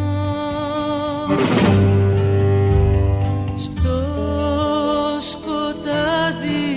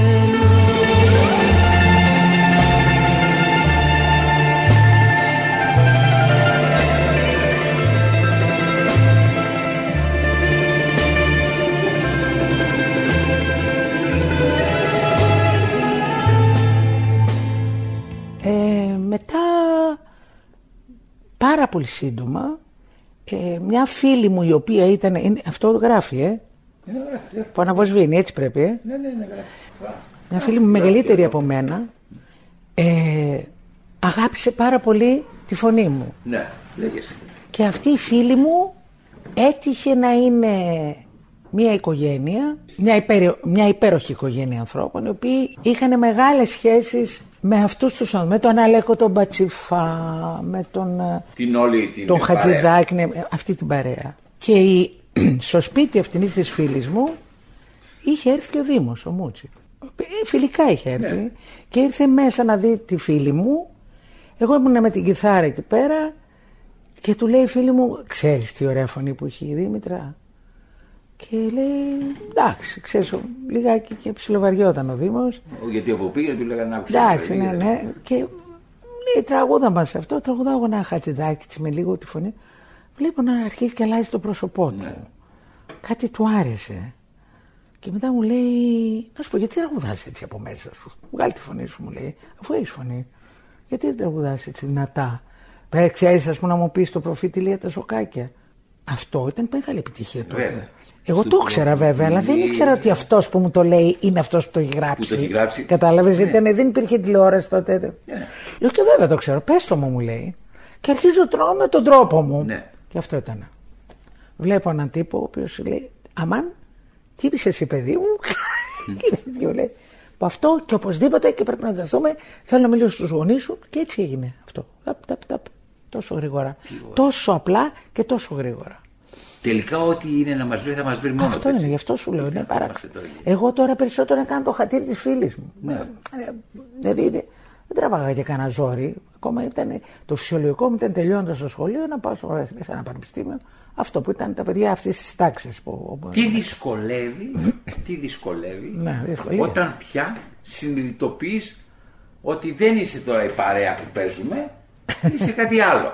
Ξέρεις κάτι, αυτό το κατάλαβα πολύ αργά. Πότε δηλαδή η τύχη γίνεται ατύχημα; Ε, δεν έγινε. Α, δεν έγινε. Δεν έγινε. Πώς το απέφυγες; Το ατύχημα έγινε από ένα σημείο και έπειτα όταν άρχισε και ήταν επάγγελμα πολύ. Ναι. Και εκεί δεν, δεν ήταν ατύχημα, ήταν βάρος μεγάλο. Γιατί δεν ήθελα εγώ τόσο πολύ αυτό το πράγμα.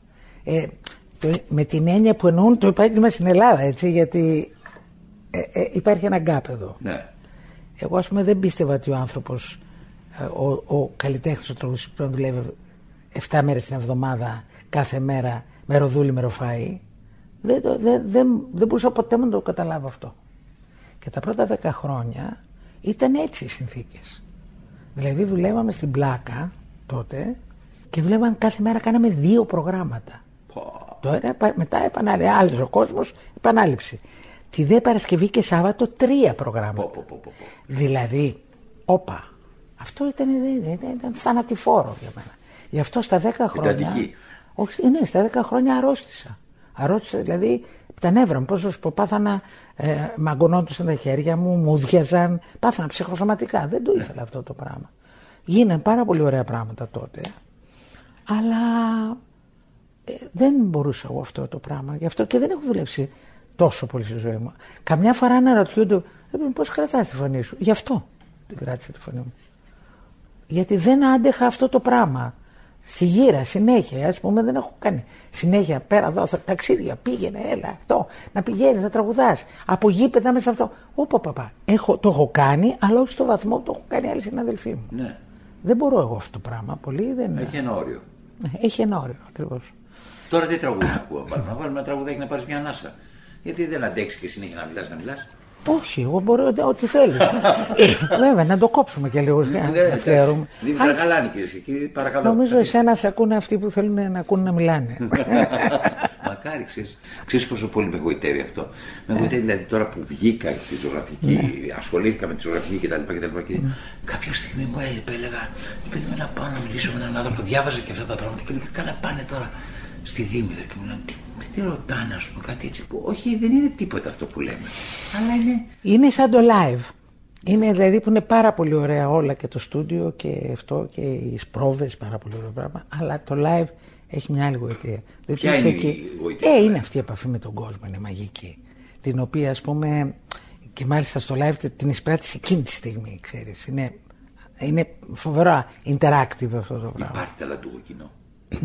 Τι θα πει αυτό; Εγώ πιστεύω ότι δεν το ταλαντούχο. Υπάρχει αθώο και μη αθώο κοινό. Αυτό. Το αθώο είναι αυτό που Το διαλέγουμε. αθώο είναι αυτό που διαλέγουμε. Αυτό που είναι, δηλαδή, όσο πιο παρθενικός είναι, τόσο πιο πολύ θα νιώσει την πραγματικότητα και την αλήθεια σου. Και από την άλλη μεριά υπάρχει αλήθεια ή ψέμα. Γιατί οι άνθρωποι θέλουν τα τραγούδια, τη μουσική, γιατί πάνε να ακούσουν; Γιατί είναι ο ήχος της καρδιάς τους είναι αυτό.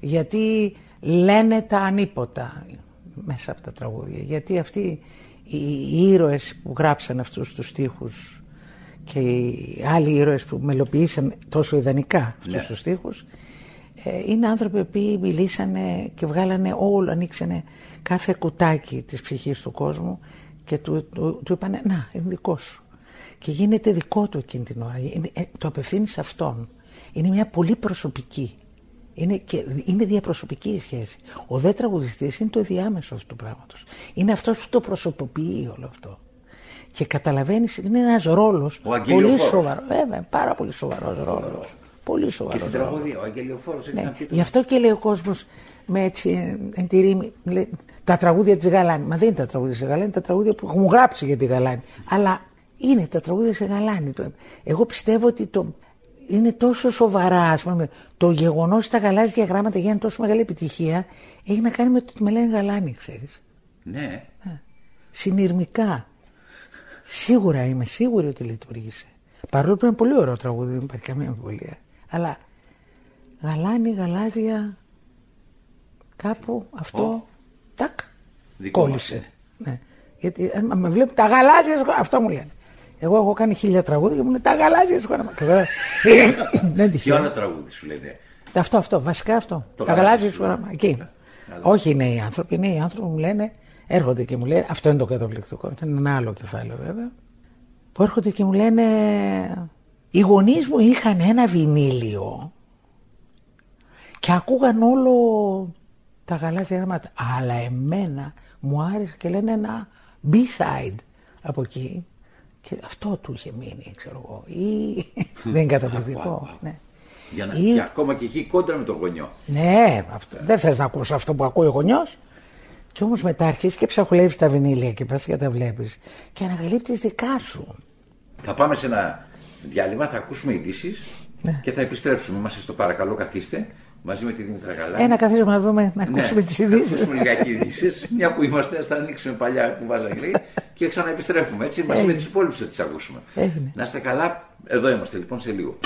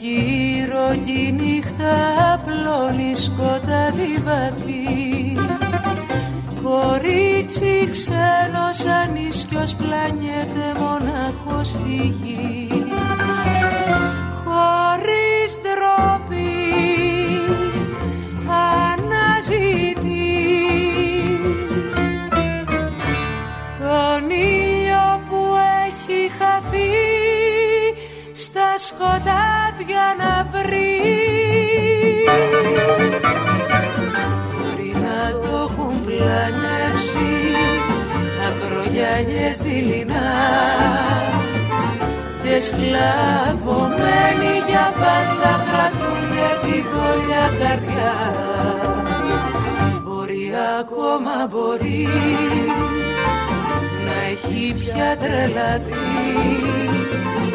Και τότε ποιος θα ρωτήσει να μάθει ποτέ το γιατί.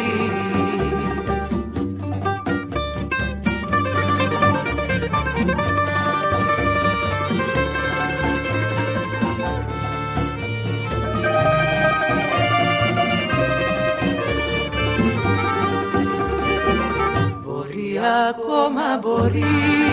να έχει πια τρελαθεί.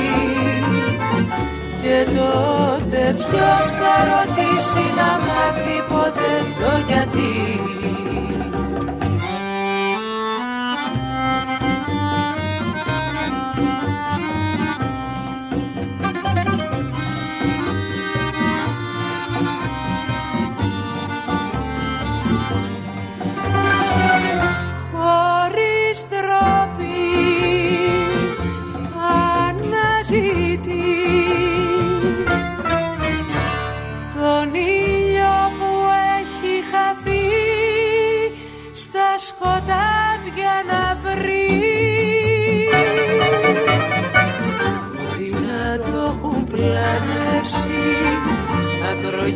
μάσκες δειλινά και σκλαβωμένοι για πάντα κρατούνε τη δόλια καρδιά.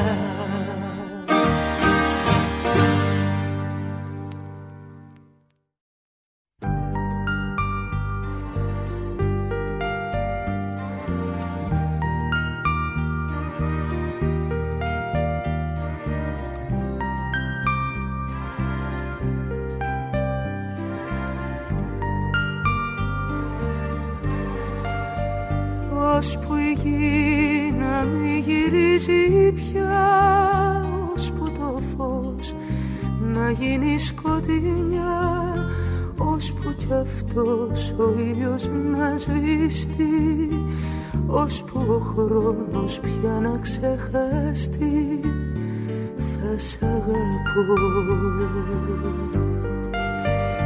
Ώσπου στα μάτια σου να δω φωτιές Ώσπου κι εσύ σαν κεραυνοστάκες Ώσπου να πάψει η Ανατολή Θα σ' αγαπώ και πάλι πιο πολύ Θα σ' αγαπώ Θα σ' αγαπώ όσο κανείς δεν αγαπάει Θα σ' αγαπώ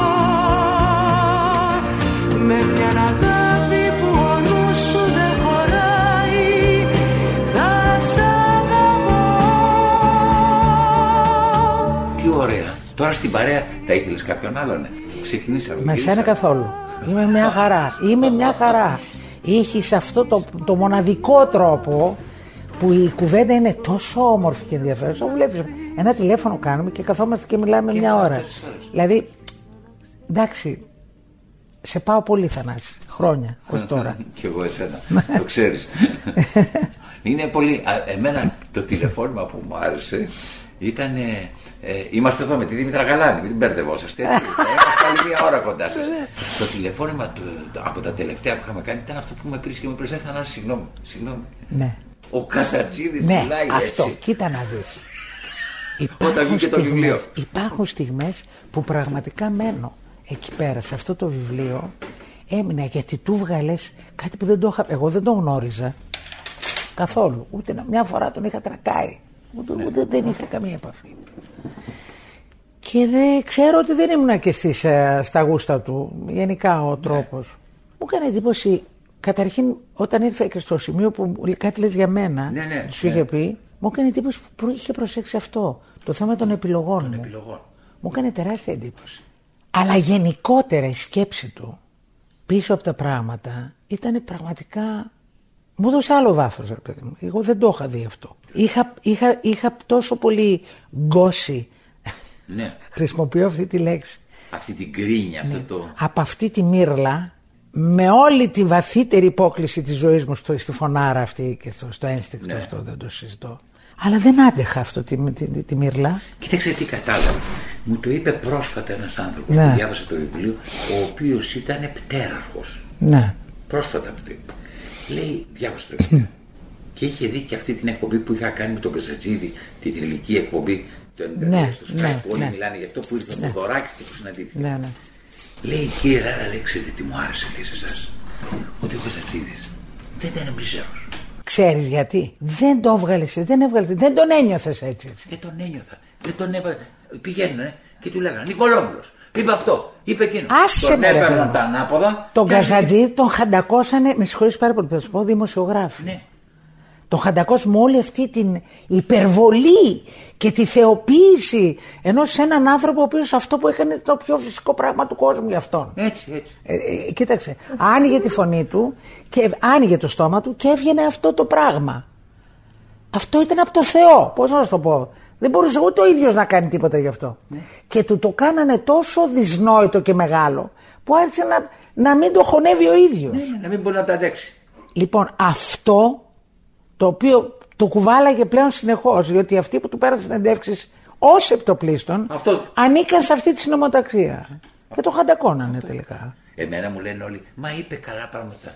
Ο ίδιος με πήρε ο Χρήστος ο Νικολόπουλος και μου Καταπληκτικά. λέει: «Ρε παιδί μου, σου είπε αυτό. με-» Ναι. Λέω να σου πω κάτι. Μου τα είπε. Ναι. Μου λέει γιατί. Γιατί εγώ πήγα, δεν του είπα κάτι για τον Νικολόπουλο. Του λέω τώρα, άστα μου αρέσει Ναι, με ναι, τον ναι. Νικολόπουλο. Μικρό παιδί το Ναι, πήρες, ναι. ας πούμε. Ναι. Δείξε μια Και έχαγε- γενναιοδορία. ναι. Δεν βαριέσαι τώρα. Ναι, Κάνει κι ακριβώς. αυτός ένα πράγμα. Έχεις και Ναι, εσύ. ναι. Έχεις και... και μου λέει: Πει του, πει το, ξέρεις ότι του πήγαινα τα ψάρια στο λέω και ανετριχάζω. Ναι, ναι, Πήγαινα ναι. ψάρευα και έλεγα στην Βάσο, βάλε ε, τη, τη γανιά τα ψάρια και πάω. Και έφευγα από τον Άγιο Κωνσταντίνο και κατέβαινα στην δροσιά, του δίνα τη μισή ψαριά για να τη γανίσει και αυτός Ναι, για την ναι, οικογένεια. ναι. Και άκουσε να λέει καλά πράγματα. Ναι, ναι, ναι. Κατάλαβες. Α, εκεί άμα του έλεγε μια μαλακία, Ε, βέβαια. θα έπαιρνε Ε, φωτιά. βέβαια. θα Δεν έλεγε- υπάρχει χειρότερο πράγμα από αυτό. Να βάζεις τη φιτιλιά δηλαδή. Και έφυγε και το άλλο κομμάτι. Γιατί αυτό θέλανε τελικά. Θέλανε να τον ερεθίσουν. Φαίνεται ήταν εύκολος να ερεθιστεί και να θυμώνει μέσα και σε όλη αυτή την κλεισούρα του, τη γενι- την προσωπική Και το του. βάσανό του. Και το βάσανό του, το διάολό του. Ε, και το ξύλο το πολύ που είχε φάει. Φαίνε- Έχει φάει ο άνθρωπος φαίνεται. Φοβερό. Αυτό ας πούμε δεν το ξέραμε. Εγώ δεν το ξέρω ότι έχει Φοβερό. ταλαιπωρηθεί.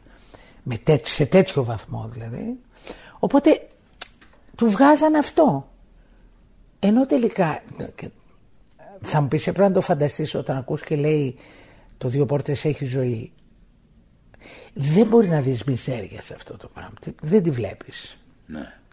Αλλά μην ξεχνάμε ότι έχει πει και πάρα πολύ μπαχατέλα τραγούδια. Δηλαδή, έχει πει πολύ σαβούρα ο Καζατζήρης. Καζατζήρης. Πάρα πολύ σαβούρα. Λαϊκίστικη σαβούρα. Ναι. Ε, ενώ όποτε έχει τραγουδήσει σημαντικά έργα, είναι θεϊκός. ναι. Είναι ανε- αξεπέραστος. Στον Άκη πάνω, ας πούμε, δεν, δεν, δεν ξεπερνιέται. Τι, να- τι να πεις. Γι' αυτό πάνω είχε πάθει. Δεν ήθελε να ακούει άλλο. Αυτό μόνο του Καζατζήρη ήθελε να ακούει. Πήγαινε. Εγώ όταν έγραφα, έγραφα για αυτή τη φωνή. Τελείωσε. Ανεξάρτητα ποιος το Αυτό είπε. άκουγε ο άνθρωπος. Και μένετε, επειδή ήταν φίλος ο Άκης πάνω. Ναι. Μου το είχε πει, μου λέει, κοίταξε, ωραίοι είσαστε όλοι, αλλά δεν μπορώ εγώ να φανταστώ άλλον να λέει. Εντάξει. Γιατί μείνανε τόσο δυνατά μέσα μας αυτοί οι δύο άνθρωποι, ο Χατζηδάκης και ο Θοδωράκης; Γιατί έχουν ένα πάρα πολύ σημαντικό έργο καταρχήν. Γιατί ο Χατζηδάκης εγώ πιστεύω έχει ένα λόγο παραπάνω γιατί και σαν προσωπικότητα είναι συγκλονιστική περίπτωση. Δηλαδή ήταν ένας άνθρωπος ο οποίος ε, είχε ένα, μια τόσο παγκόσμια σκέψη ανοιχτή και, και πληροφορία πολύ. Ο, ο Θοδωράκης ήταν πιο γύρω από τον εαυτό του. Ναι. με Αυτό το πράγμα και βέβαια στο θέμα του που ήταν ε, η πολιτική και η αριστερά κλπ. Ο Χατζηδάκης ήταν πολύ διευρυμένο αυτό το πράγμα. Ε, Ένας λόγος ήταν αυτός, αλλά υπάρχει και ένας άλλος ακόμα λόγος, Θανάση, που ε, αυτοί οι άνθρωποι, ιδιαίτερα ο Χατζηδάκης και όλη αυτή η γενιά μετά των ανθρώπων, δηλαδή των κληρονόμων αυτής Ναι. της ιστορίας, εννοώ των, των δημιουργών κληρονόμων, Ναι, ναι. ε, ήταν μία περίοδος που η Ελλάδα και η άρχουσα τάξη της Ελλάδας ήθελε αυτό το να είναι αυτή η πνευματική τροφή της Ελλάδας. Ήθελε Η αστική τάξη, η αστική τάξη έβρισκε ότι αυτό θα μπορούσε να αυτό έπρεπε να είναι η ήταν. ταυτότητά Α, της. ακριβώς. Η αστική τάξη πίστευε ότι η ταυτότητα της Ελλάδας και δεν το πίστευε λαθεμένα είναι αυτό, είναι αυτό, είναι ο Θεόφιλος, είναι ο Ελίτης, είναι ο Σεφέρης, είναι, κατάλαβες, το πίστευαν και το κάνανε έργο αυτό.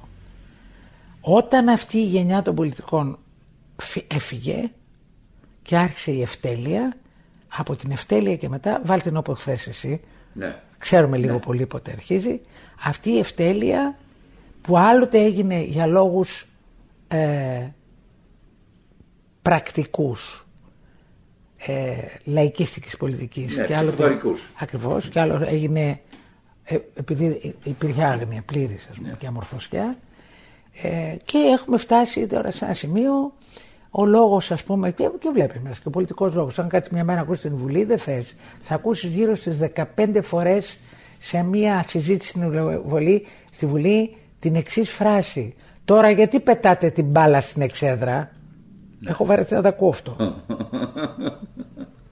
Αντί να πει γιατί αποφεύγετε να απαντήσετε, Και εσύ πετάτε την μπάλα στην εξέδρα. Είναι δυνατόν μες στου... Συγγνώμη και εσύ που από παιδί έχεις βάλει να βλέπεις συνόδου και να είναι πουλάκια. Ναι. Ψάχνεις να βρεις την μπάλα. Ψάχνω από την μπάλα, ναι. ναι, ναι, ναι. Τα δίνω οι εικόνες όλα. Ναι. Ποια μπάλα στην εξέδρα μέσα, δηλαδή πότε ακουγόταν η μπάλα στην εξέδρα μέσα; Το λένε όλοι. Γιατί πετάτε την μπάλα στην εξέδρα; Έχω βαρεθεί να ακούω την μπάλα στην εξέδρα.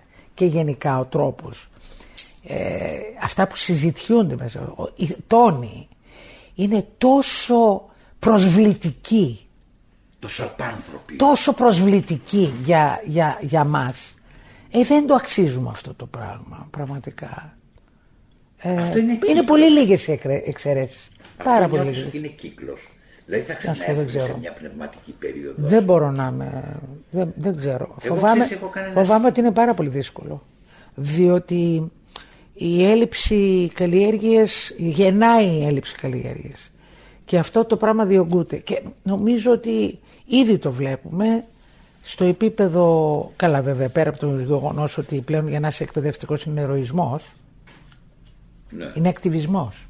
Δηλαδή δεν είναι. Ακτιβισμός. Ναι, σε μια χώρα η οποία έχει, όχι την παιδεία της την έχει, την έχει- την έχει φτύσει, όχι την έχει αγνοήσει, την έχει φτισμένη. Τον πολιτισμό, την παιδεία και την τέχνη τα έχει φτισμένα, κανονικά. Δηλαδή, πώς είναι δυνατόν, δεν ξέρω σε ποιο μέρος του κόσμου, ακόμα και στα πιο και στα τριτοκοσμικά μέρη, η παράδοσή τους είναι ζωντανή. Έχουν τους χορούς τους οι Αφρικάνοι και τους ρυθμούς τους. Δεν τα φτύνουν αυτά. Μπορεί να κάνουν τέρατα. Εδώ μπορεί μια να μην έχουν- περιφρόνηση, μια- Εδώ τέτοια απαξίωση και τέτοια εμπάθεια με οτιδήποτε έχει να Στον κάνει με την πνευματικό τέχνη. άνθρωπο. Εγώ δεν το έχω ξαναδεί αυτό το πράγμα. Όσο δε, κάθε χρόνος περνάει είναι και χειρότερα. Το, το περίεργο είναι ότι άντε τα παιδιά είναι ατίθασα ας πούμε με τους δάσκαλους και οι γονείς δεν σέβονται τους δασκάλους των Μα, παιδιών. μα είναι όλο μαζί. Πάνε και τους ο τιμωρούν δάσκαλος τι; επειδή- Ο δάσκαλος δεν σηκώνει τα χέρια πια. Εμ δεν αμείβεται. Εμ δεν έχει κανένα, δεν έχει κανένα κύρος πλέον. Ναι. Δηλαδή έχει αφήσει παλιά στα χωριά. Δηλαδή, αυτό είναι που τρελαίνομαι. Στα χωριά, όταν πήγαινε σε, επίσημα, σε γνωρίζαν στον παπά, στο δάσκαλο, στο χωροφύλακα, ξέρω εγώ, και στον κοινοτάρχη. Ο, ο δάσκαλος έχει φύγει από τη υπάρχει. μέση. Εδώ δεν έχει ο δωμάτιο παπάς να έχει μείνει. παραμείνει μια Εδώ δεν χαρά. έχει δωμάτιο να μείνει. ναι. Και Πήγε- εδώ δεν λέει, έχει, πήγε ο καινούριος και δάσκαλος δεν και έχει δεν έχει δωμάτιο μείνει. να μείνει. Μένει στην Και παραλία. δεν υπάρχει ένας χριστιανός να πει: Όπα, αυτά είναι για εσάς. Δεν υπάρχει ένας χριστιανός. Ναι, ναι, ναι. Είτε αυτός λέγεται δήμαρχος, είτε αυτός λέγεται Υπουργείο Παιδείας, είτε αυτό. Οτιδήποτε. Να πει μια κουβέντα. Ή ότι πληρώνουμε λοιπόν εμείς και θα αναγκάσουμε, θα βάλουμε πλαφόν σε αυτό που θα διαλέξετε. Είστε υποχρεωμένοι. Μα κάτι να πει. Είμαστε υποχρεωμένοι να μην βγαίνουμε από το σπίτι μας για χι λόγους. Καλώ, καμωμένος. Και δεν είμαστε υποχρεωμένοι να βρούμε κατάλημα για το το δάσκαλο. δάσκαλο, για το είναι γιατρό. δυνατόν. Είναι δυνατόν. Πώς είναι δυνατόν; Και μετά απορούμε γιατί έχουν, ξε... έχουν φύγει όλοι οι γιατροί. Δεν έχουμε γιατρούς. Η χώρα που γεννούσε γιατρούς δεν έχει γιατρούς. Δηλαδή, εντάξει, κοίταξε. Και συνεχώς πάει προς το χειρότερο. Συνεχώς πάει προς το χειρότερο.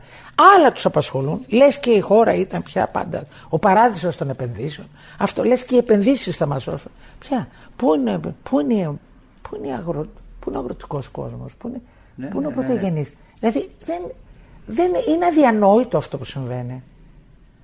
Και βέβαια ο κόσμος είναι στα κάγκελα, λογικά δεν είναι; Εγώ έτσι νομίζω. Ε, Λογικά είναι στα κάγκελα. Γιατί να μην είναι στα κάγκελα δηλαδή ο κόσμος; Και τώρα αρχίζει η φάση της επιβολής. Ζούμε τώρα, περάσαμε και βγαίνουν διάφορα ανθρωπάρια και μιλούν με ύφος. Τι είναι έτσι, θα συνηθίσετε. Λένε διάφορα τέτοια. Ανθρωπάρια. Χάρη σας κάνουμε που ζείτε. Χάρη σας κάνουμε που ζείτε. Το Θεό δηλαδή δεν. Όχι, όχι, με τίποτα. Με τίποτα. Ε, με τίποτα και δεν έχει χρώμα αυτό που σου λέω. Μήπως να σε ρωτήσω κάτι.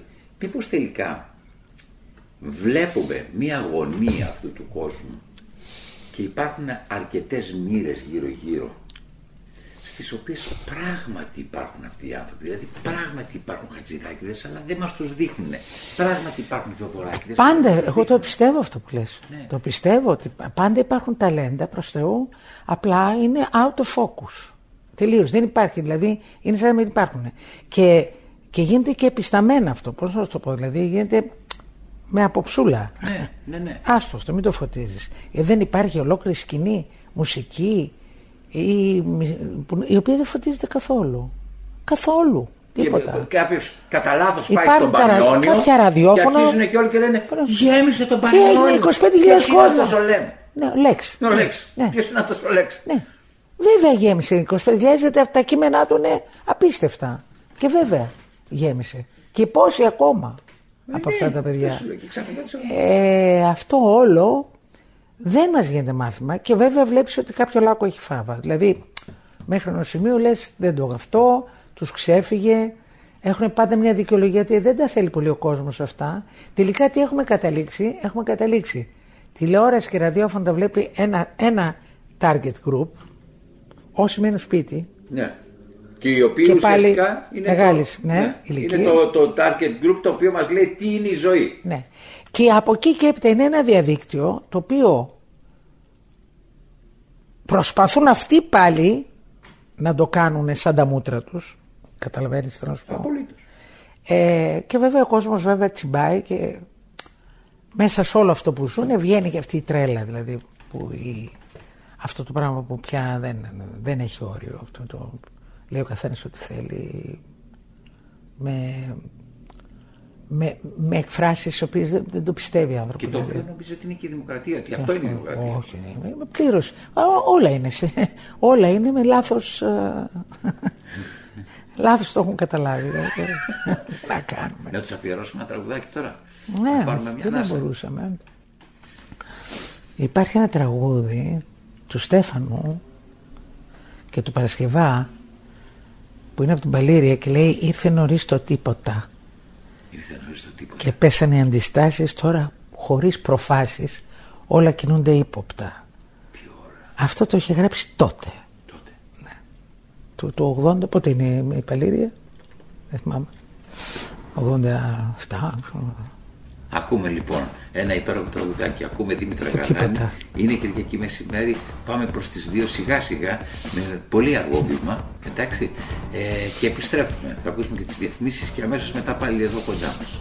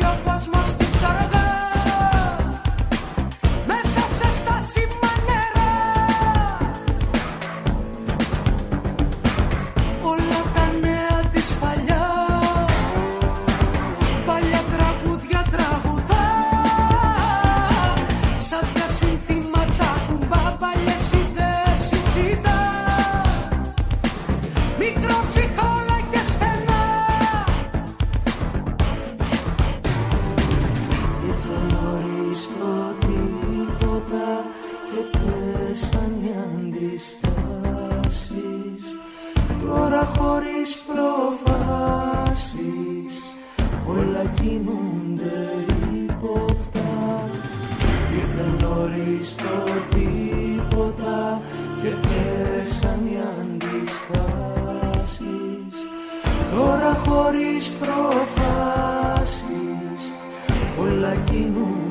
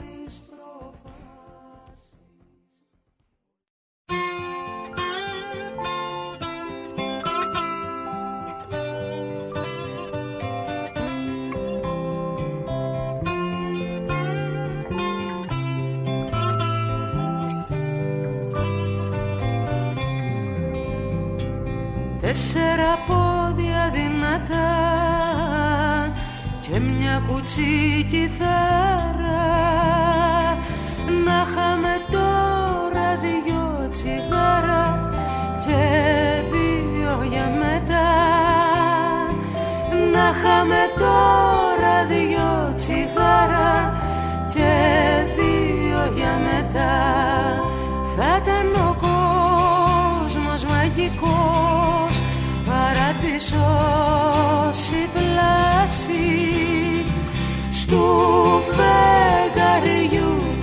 το τάσι καφές βαρύ γλυκός στου φεγγαριού το τάσι καφές βαρύ γλυκός Θα σε ρωτήσω, πότε έπαψες, εάν ποτέ έπιασες τον εαυτό σου, πότε έπαψες να υπερασπίζεσαι την εικόνα που με τα χρόνια έγινε της Δήμητρας στους άλλους, δηλαδή όλοι εκεί έξω έχουν μια εικόνα για Ναι. τη Δήμητρα. Εντάξει.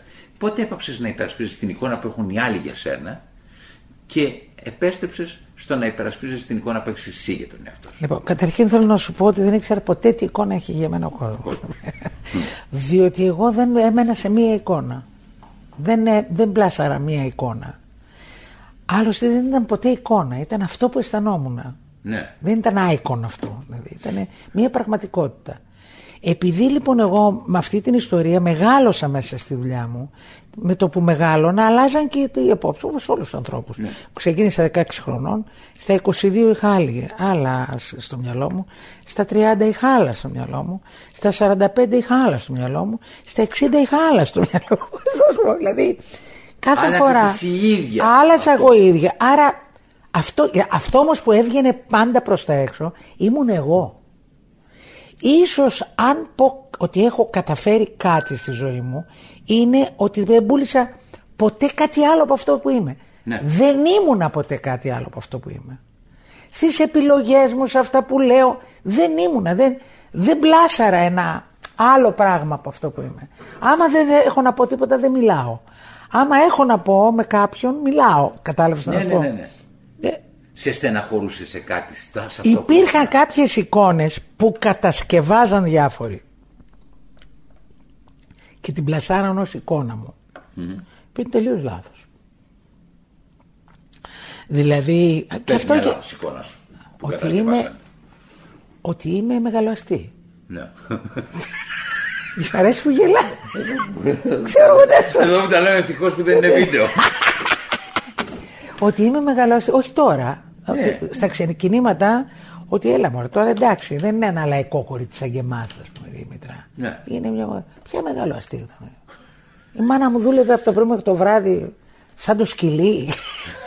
Απλά ή τι είχε. ο πατέρας του τραγουδούσε Και ο πατέρας άλλη του τραγουδούσε. στη σκάλα της Ναι, γειτονιάς, όχι ναι, στη σκάλα στη του. σκάλα της γειτονιάς του, του Μιλάνου και στις εκδρομές πηγαίναμε τη ΔΕΗ τα Σαββατοκύριακα. Οι οικογένειες της Ναι. ΔΕΗ.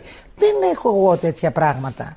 Δεν- Αυτό κάναμε. Απλά υπήρχε αγάπη και υπήρχε αυτό. Άλλη εικόνα Όχι, που δεν έκανα είναι. για σένα; Συνήθως αυτό ήταν. Πλασαριζόταν ένα. Ότι είσαι το αστόπεδος. Ότι εγώ είμαι το αστόπεδο και ενώ γενικά ο χώρος μου είναι, αποτελείται από λαϊκά παιδιά, εγώ είμαι όμω αστή. Ναι. Και μια αυτή ότι είχα λεφτά. Ναι. Λες, ότι δεν είχες ανάγκη να δουλεύεις. Επειδή μέναμε στο κολονάκι για τη δουλειά της μάνας με κυρίες που είχαν λεφτά να πληρώνουν τους αισθητικούς, μέναν στο κολονάκι να κάνουν.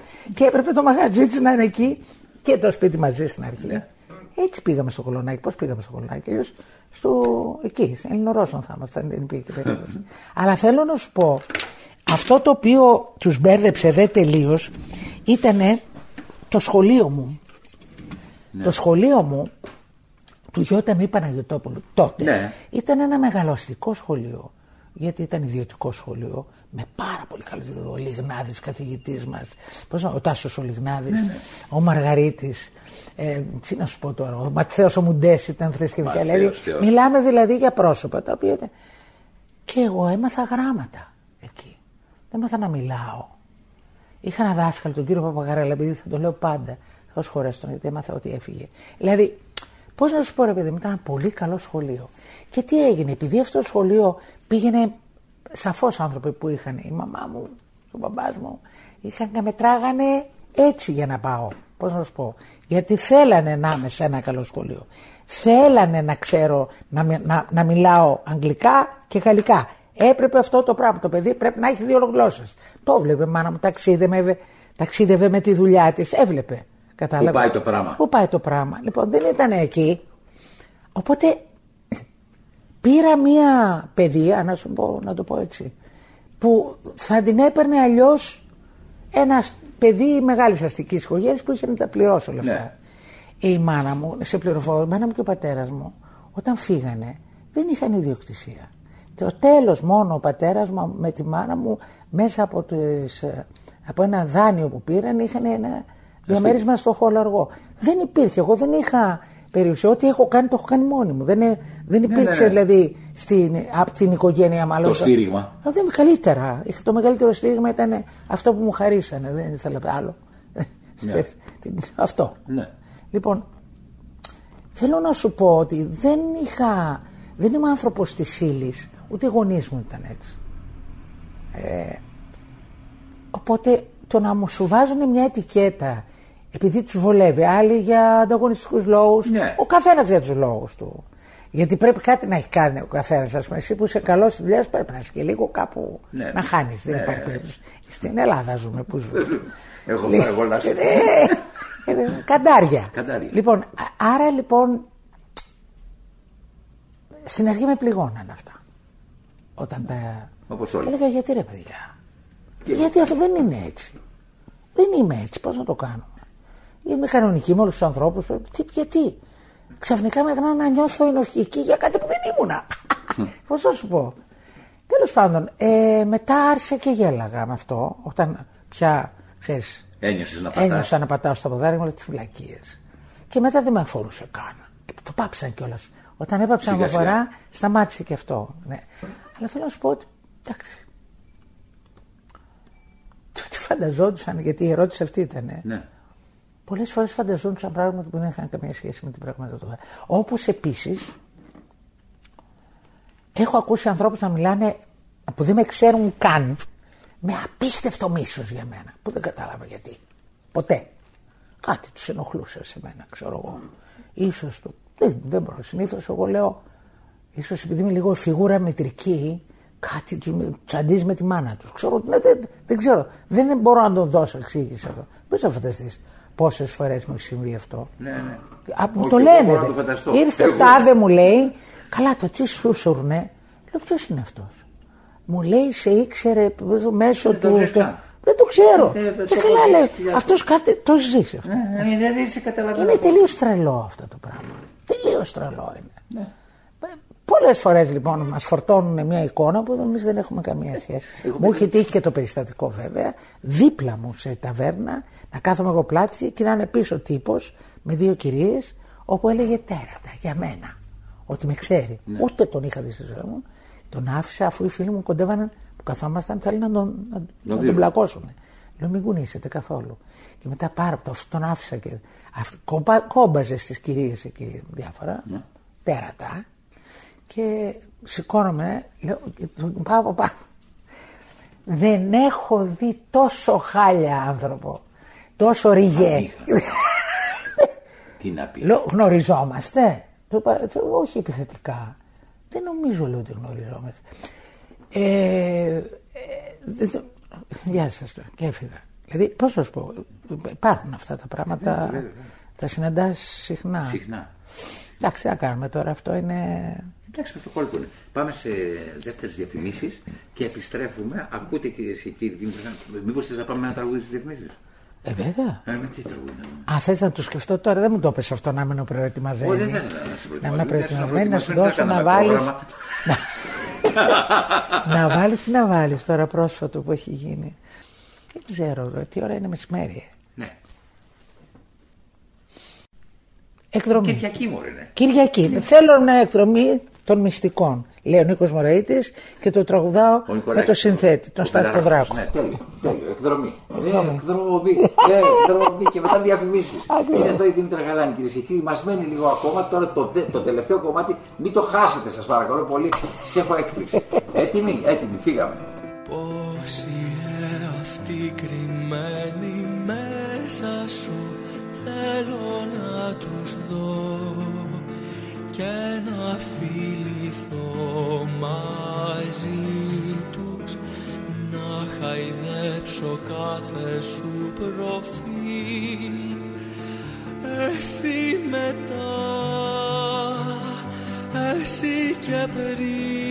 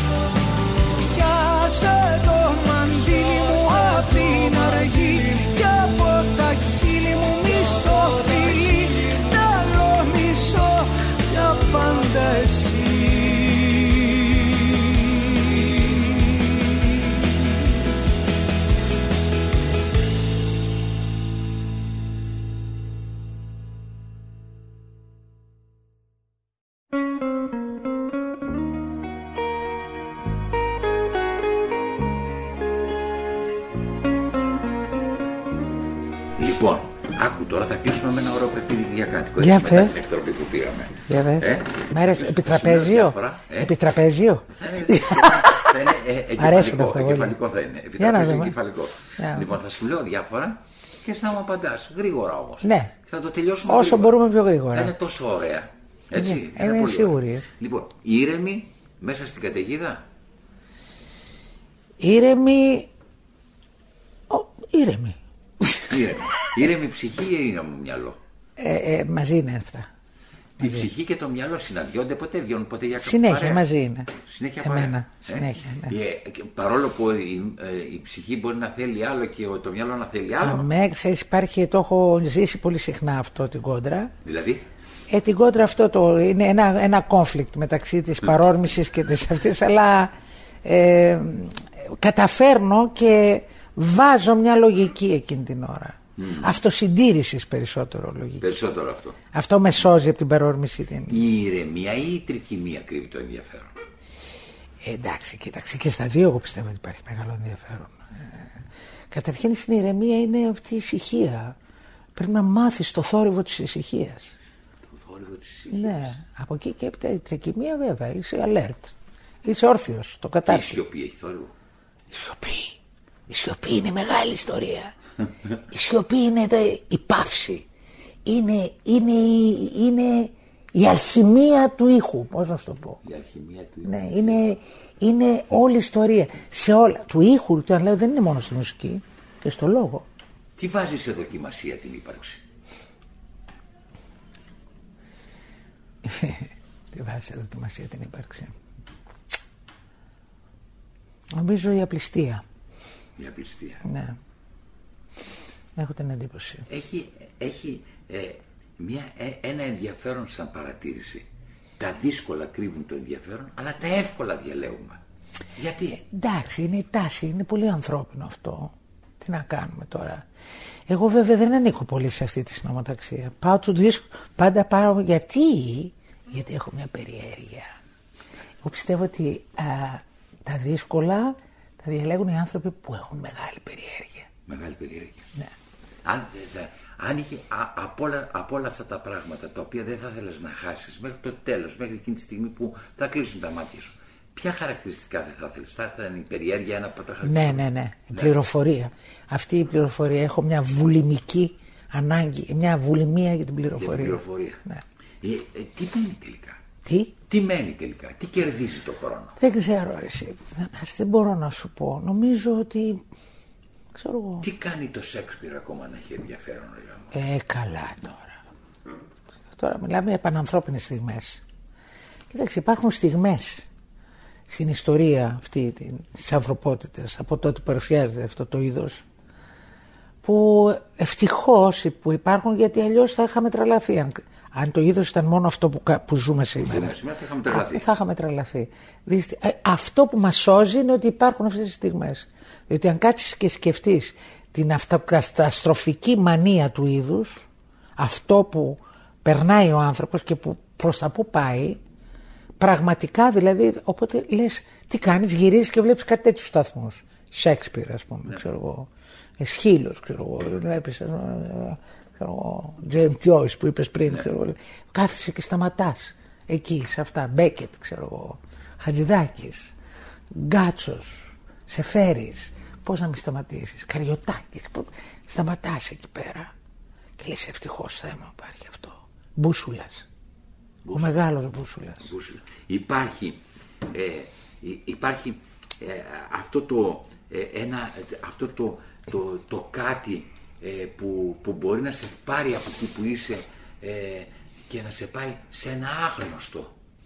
Ένα μεγάλο έργο τέχνης το κάνει αυτό. Ένα μεγάλο έργο τέχνης. Ναι. Τα μεγάλα έργα τέχνης γίνονται με, ε, με οδηγό την άγνοια ή με οδηγό αυτό που ξέρουμε; Νομίζω ότι είναι, δεν είναι, είναι μαγικό πράγμα, είναι, δε- είναι ενεργειακό. Δεν νομίζω ότι μπορεί να, να το πούμε πώς γίνονται. Είναι στιγμές. ξέρω. Τι είναι το ένστικτο; Το ένστικτο είναι για μένα προσωπικά είναι ο μεγαλύτερος μπούσουλας. Απλά είναι κάτι που πρέπει να μάθεις να το, Θα το χρησιμοποιείς. να το είναι μια χρησιμοποιείς. άγνωστη γνώση, δηλαδή είναι γνώση μέσα μας, ένα σκοτάδι. Ε, βέβαια είναι. Ναι. Σαφώς είναι. Μνήμη. Γεννιόμαστε με το σκοτάδι μας. Γεννιόμαστε με μια μνήμη. Με μια Κυταρική. Ναι, σαφώς με το σκοτάδι μας γεννιόμαστε. Ή, ή στη στιγμή της πρόβας μπορούμε να αγγίξουμε τις φτέρνες του Θεού ή μόνο στην περίπτωση της παράστασης; Τι ωραία. και στη στιγμή της πρόβας μπορεί να αγγιχτεί αυτό. Ειλικρινά πίστεψέ με. Ναι. Ναι. Μεσολαβεί ένα κοινό για να πιάσουμε τις φτέρνες του Θεού; Όχι. Όχι, Όχι. απαραίτητα. Όχι, Όχι. απαραίτητα. Μπορεί και ο ίδιος μας αυτός να μας Ακριβώς, πάει ναι, εκεί. ναι. Αυτό είναι, δε- δε- είναι ένα μονοπάτι που δεν, Πες με ένα δεν ξέρω καν αν το έχω αγγίξει λέει κιόλας. Ναι. Πες με ένα άγνωστο που θα θέλεις να γνωρίσεις. Έναν άγνωστο. Ένα άγνωστο. Ένα άγνωστο. Α, ναι. Ναι, θα, μ, θα ήθελα να, να μπορούσα να έρθω μετά από 50 χρόνια. Ναι, έτσι μετά από 50 χρόνια. Να, να ζήσω όπως με τώρα. Τι ωραίο. Και ξαφνικά να ξυπνήσω μετά από 50 χρόνια να δω τι γίνεται. Αυτό ήταν, θα ήταν ένα πράγμα που θα το ήθελα πάρα πολύ να μπορούσε να μου συμβεί. Δεν ξέρω. Μια χαρά που θα περίμενες γωνία αγωνίας και τρέλας. Μια χαρά που θα Θα περίμενες. περίμενες γωνία αγωνίας και τρέλας. Να έρθεις να με πάρεις θα πάμε κάπου. με εξώπλωτα στο κίνητο. ναι, ρε, δεν ξέρω με τι, μα τι θες, με ποδήλατο. Π- π- Πρόσωπα που θα καλούσε σε ένα μυστικό δείπνο. Μυστικός ποτέ. Δεν- Μυστικός ποτέ. Όχι. Άρα δεν θα έχει και η Ιούδα, ε. Ναι, δεν παίζει. Ο Ιούδας υπάρχει ε, παντού. Δηλαδή, εντάξει, και εγώ νομίζω ρόλος ήταν αυτός. Ναι. Ναι. Για να πει Βόλεψε κάτι. τις Για να πει καταστάσεις. κάτι. Βόλεψε τις καταστάσεις. Είναι σαν το λαγό. Πες εσύ κάνε εσύ αυτό για να μπορέσω εγώ να κάνω Ακριβώς, αυτό. ε, κάπως έτσι. Αλλά ποιον θα, κα- ποιον θα καλούσες σε ένα δείπνο. Ε, Από ζωντανού και Ε, ναι, εντάξει, τώρα υπάρχουν τόσα πρόσωπα. Βέβαια, όχι πάνω από τέσσερις. Όχι πάνω από τέσσερις. Κάνε μια Δεν επιλογούλα. θέλω. Δεν... δεν μπορώ παραπάνω από τέσσερις. Δεν θα χάλαγε. Δεν θα μπορούσαμε να μιλήσουμε. Ε, τι να σου πω τώρα. Ξανά το μάνο το χαζιδάκι. όπως Ε, λέτε. Χατζηδάκης. Ξανά το χαζιδάκι. Ξανά γκάτσος. Ε, καλά, εντάξει, κοίταξε αυτά τα πρόσωπα. Εντάξει. Θα ήθελα... Αλλά κοίταξε τώρα, αυτό το έχω ζήσει. Έχω την ευτυχία να το έχω ζήσει. Ναι. Οπότε ας μην μπούμε εκεί πέρα. Ποιο θα ήθελα; Το Ζακ Μπρέλ θα ήθελα. Το ξέρεις ότι το Ζακ Μπρέλ τον έχω- του έχω κάνει συνέντευξη. Έλα, ρε Θανάση. Τα νιάτα όμως στο μου το περιοδικό έχεις πει περιοδικό. αυτό. Πού; Στο Μαρακές. Στο Μαρακές, ναι. Είχε ένα φοβερό, ε, μια φοβερή συνήθεια να ζει στο Μαμούνια. Ναι, αυτό ναι, γενικά του άρεσε να Εκεί έχω κάνει περιφέρεια. στο ναι. Μαμούνια έχω κάνει τον Μπρέλ και την Τίνα Τάρνερ. Άκου να δεις. Απίστευτο. Ζακ Μπρέλ, αυτός ήταν με- μεγάλη Τι μούρη ωραία για μένα. μορφή. Ναι. Θα ήθελα τώρα να μπορούσα να πιω ένα καφέ μαζί του. Τι, τι, θα Πολλά, λέγατε, τώρα έτσι μου ήρθε. τι θα λέγατε με τον Μπρέλ. Βέβαια, εγώ θα θα- θα θα τον ακούω μόνο και μόνο να τον ακούω. Να λέει αυτός με αυτά τα υπέροχα γαλλικά. Μπορεί η φωνή σκέτη να είναι μουσική; Ε, βέβαια. Απολύτως. Μα η φωνή είναι μουσική. Τι είναι μεγάλη φωνή; Ε, με τις φωνές δεν είναι που πάει η ψυχή στον παράδεισο. Ε, βέβαια. Δεν ψέλνουμε και Και φεύγει η ψυχή και πάει στο αισθανόμαστε ότι αγγίζουμε το θείο. Με τι, με παράδεισο. τη Τι είναι φωνή. μεγάλη φωνή; Υπάρχει αυτό που λέμε μεγάλη φωνή. Ε, κοίταξε να δεις τώρα. Τε- ε, υπάρχει το τεχνικό μέρος που είναι μια φωνή με δυνατότητες που σημαίνει δηλαδή μια φωνή με έκταση και καλλιεργημένη κιόλας για να έχει έκταση. Ε, αλλά δεν είναι η φωνή, είναι όλο αυτό το πράγμα που γράφει, που αποτυπώνει η φωνή. Δηλαδή, άρα είναι το αίσθημα. Άρα είναι η ψυχή, άρα είναι αυτό η πληροφορία που εισπάρει στη ζωή σου. Είτε αυτή είναι με, με- με πόνο, είτε με ό,τι να είναι. Ε, ε, είναι αυτό αποτυπώνεις εκείνη την ώρα. Και το, είναι σαν, σαν τα ουλαράσα, ξέρεις, η φωνή. Είναι, ε, γράφει το αίσθημα. Ναι. Αυτό κάνει. Σαν ένα. Ναι, ναι, καταλαβαίνω τι θες. Είναι, είναι- είναι ένα, ένα, μια επιφάνεια. Σαν μια επιφάνεια που γράφει Όπου ζωή. εκεί πέρα γράφεις ψυχή και ζωή. Ναι, ακριβώς. Τι ωραία. Να σου πω αυτό που λέγαμε κάποτε αριστερά. Σήμερα όταν το λέμε, τι εννοούμε; Καταρχήν φεύγει ένα γελάκι. ένα μικρό γελάκι. Όχι για κανένα άλλο λόγο, για το πώς χρησιμοποιείται αυτό το πράγμα. Είναι μια αγωνιώδης κατάσταση. Προσπαθεί να βρει έναν τρόπο και μια ταυτότητα, ε, βηματισμό. Εγώ δεν θα το έκανα. Έχουμε φύγει από εδώ. Εγώ όμως. δεν το ρωτάω κομματικά. Ε, Ναι. ναι, Κάποτε οι άνθρωποι. τη ζημιά την κάνουν όμως τα κόμματα, κατάλαβες. Ε, βέβαια, έτσι κι αλλιώς. Αλλά μήπως τελικά, ας πούμε. Τα καταρχάς, μαγαζιά αυτά δηλαδή. ε, μου, μου λέγαν πάντα. μου- Ε, Δύο-τρεις άνθρωποι που σέβομαι πάρα πολύ, μου λέγανε ότι η αριστερά δεν θα μπορούσε ποτέ να είναι εξουσία. Δεν το νομίζω. Θα μπορούσε να είναι, όχι εξουσία, με την έννοια της εξουσίας, αυτό το πράγμα, ναι, δεν είναι, δεν είναι της αριστεράς φύση αυτό, αλλά μια μορφή ε, διοίκησης διαφορετικής θα μπορούσε ίσως οι άνθρωποι της αριστεράς, επειδή έχουν περάσει από τον πόνο δηλαδή. Αλλά μην ξεχνάμε Θανάση, γιατί και εσύ το έχεις και μέσα στην οικογένειά σου πολύ αυτό. Ε, ο κόσμος της αριστεράς προδόθηκε και πάρα πολύ. Ε, ε, ε, έδωσε την ψυχή, το σώμα του, το αίμα του για, Την να, αδιαλαξία του, ναι, την- για ένα πράγμα το οποίο τελικά τι είναι αυτό; Να μασάει το ίδιο, σαφώς ιδεολογίες υπάρχουν, σαφώς υπάρχει, όλοι το πιστεύουμε αυτό το πράγμα, αλλά δεν το βλέπω εγώ να γίνεται πράξη, κατάλαβες. Ναι, ναι. είτε αυτό λέγεται διοίκηση, γιατί δεν θα την πω εξουσία, διοίκηση να την πω, γιατί η εξουσία δεν είναι λέξη για την αριστερά. Αλλά δεν θα έπρεπε να υπάρχει ένα, μια πρόταση για το πώς και όχι μόνο ότι Για έναν τρόπο ζωής. Ναι, όχι μόνο ότι, ότι ναι, σαφώς παλεύω για το δίκαιο του εργαζόμενου, ναι, σαφώς είναι πρώτο και κύριο, αλλά μια άλλη πρόταση, μια πρόταση ζωής. Θα μου πεις, θα μου απαντήσει ένας αριστερός, ποια πρόταση ζωής σε ένα τέτοιο σύστημα, το οποίο είναι καπιταλιστικό, εμπειριστικό, θα αρχίσουμε όλα Ναι, αυτά ναι, τα όλα αυτά τα- σεϊστικό. Εγώ πιστεύω ότι μπορεί πάντα να υπάρχει σε όλες τις, δηλαδή σε καμία από αυτές τις θρησκείες, γιατί εγώ θεωρώ ότι είναι Ένα σαν είδος θρησκείες θρησκείας, αυτά όλα. τα πράγματα. Ε, Δεν μπορεί να, να, να, να μπει μπροστά στην πραγματική ανάγκη. Ακόμα και οι ίδιες οι θρησκείες. Πώς να σου το πω, δηλαδή. Ναι, είναι ανάγκη ανθρώπινη αυτό. Απ' την άλλη μεριά, την ίδια στιγμή απαιτώ από τη διοίκηση, ο- αν υπάρχει, δεν θα την πω εξουσία πάλι σου Ναι. απαιτώ από τη διοίκηση να με ανεβάσει ένα σκαλί πάνω για να καταλάβω καλύτερα. Δεν συμβαίνει αυτό. Δεν συμβαίνει αυτό. Δεν ανεβάζουν τον κόσμο. Ο κόσμος μπορεί, βλέπεις, υπάρχει περίπτωση να μου διάσεις με μία μουσική, με έναν στίχο, με μία ζωγραφιά, το πιο άγριο πλάσμα στη φύση. Μπορείς να το μουδιάσεις. Δεν καταλαβαίνω γιατί δεν γίνεται αυτό. Είναι η τέχνη, δεν είναι τα πάντα. Η τέχνη είναι κλειδί απλά. Ξέρεις, είναι.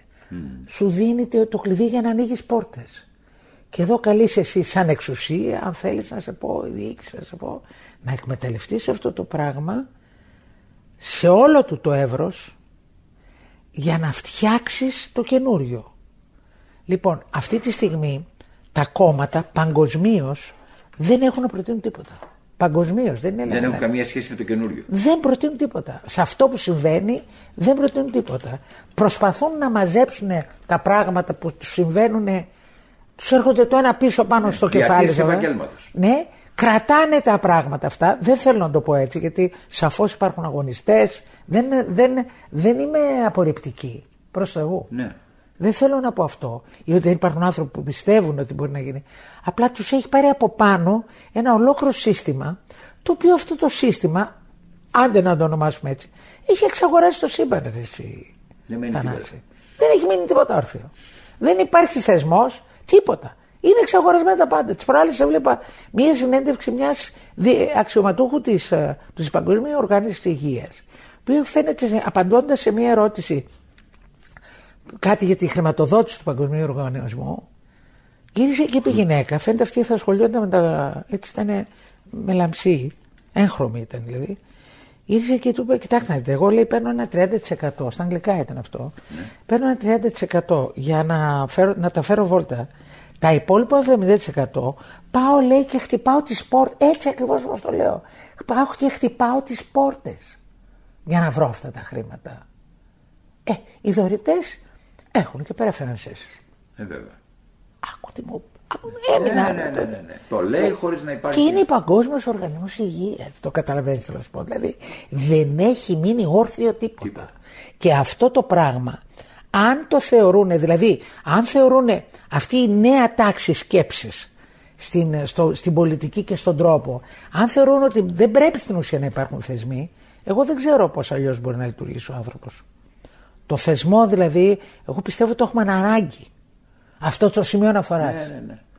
Τώρα, τι, πω- τι θα είναι αυτό που θα είναι το σημείο αναφοράς μας; Ας το ψάξουμε όλοι μαζί να το βρούμε.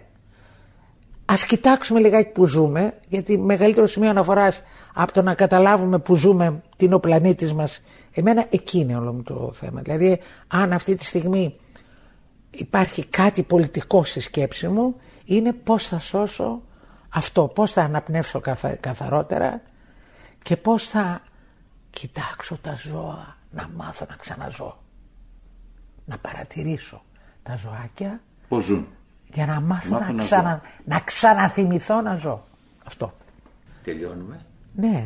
Πάμε με τι τραγουδάκι θες να πάμε να φάμε στο το- τώρα ένα ωραίο Αχ, γεύμα. τώρα να φάμε με ένα ωραίο λαϊκό τραγούδι. Να- να πάμε. Η πιο μεγάλη ώρα είναι Πιο τώρα. μεγάλη ώρα. Που θα πάμε να φάμε; Ε, Πού θα πάμε να φάμε; έλα, έλα να το ξεκινήσουμε μαζί. Η πιο μεγάλη ώρα είναι τώρα. Τώρα που πάμε για, Για φαγητό. Σε ευχαριστώ. Μου είναι πάρα πολύ καλή. Όχι αγάπη μου, εσύ είσαι πάντα υπέροχος. Εντάξει, είσαι ο άνθρωπος που στήριξες αυτή την ε, εκπομπή και αυτή την ώρα για δύο ώρες με την ψυχή σου. Σε Να είσαι ευχαριστώ. καλά. Πάντα Εγώ, θα- Θανασάκη μου. θα θέλω να μιλάω μαζί σου ώρες, αλλά δυστυχώς ο χρόνος είναι Δεν πειράζει. μισός. Όποτε τον βρίσκουμε είναι ωραία. Σε ευχαριστώ και πάλι. Κι εγώ. Καλό μεσημέρι σε όλους. Σε όλους μας. Η πιο μεγάλη ώρα είναι τώρα. Η ώρα που γεννιέται η ζωή. Η ώρα που ταιριάζει η αναπνοή σου. Μαζί με τη δική μου αναπνοή. Κι αν είναι η αρχή στην κατηφόρα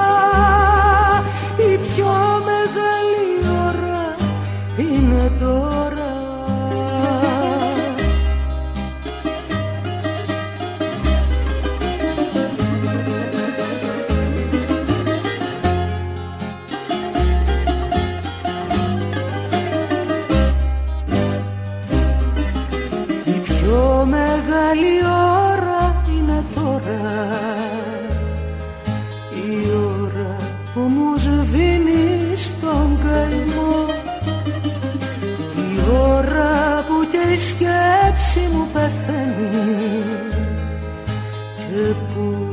θέλω να έχει τελειωμό κι αν είναι η αρχή στην κατηφόρα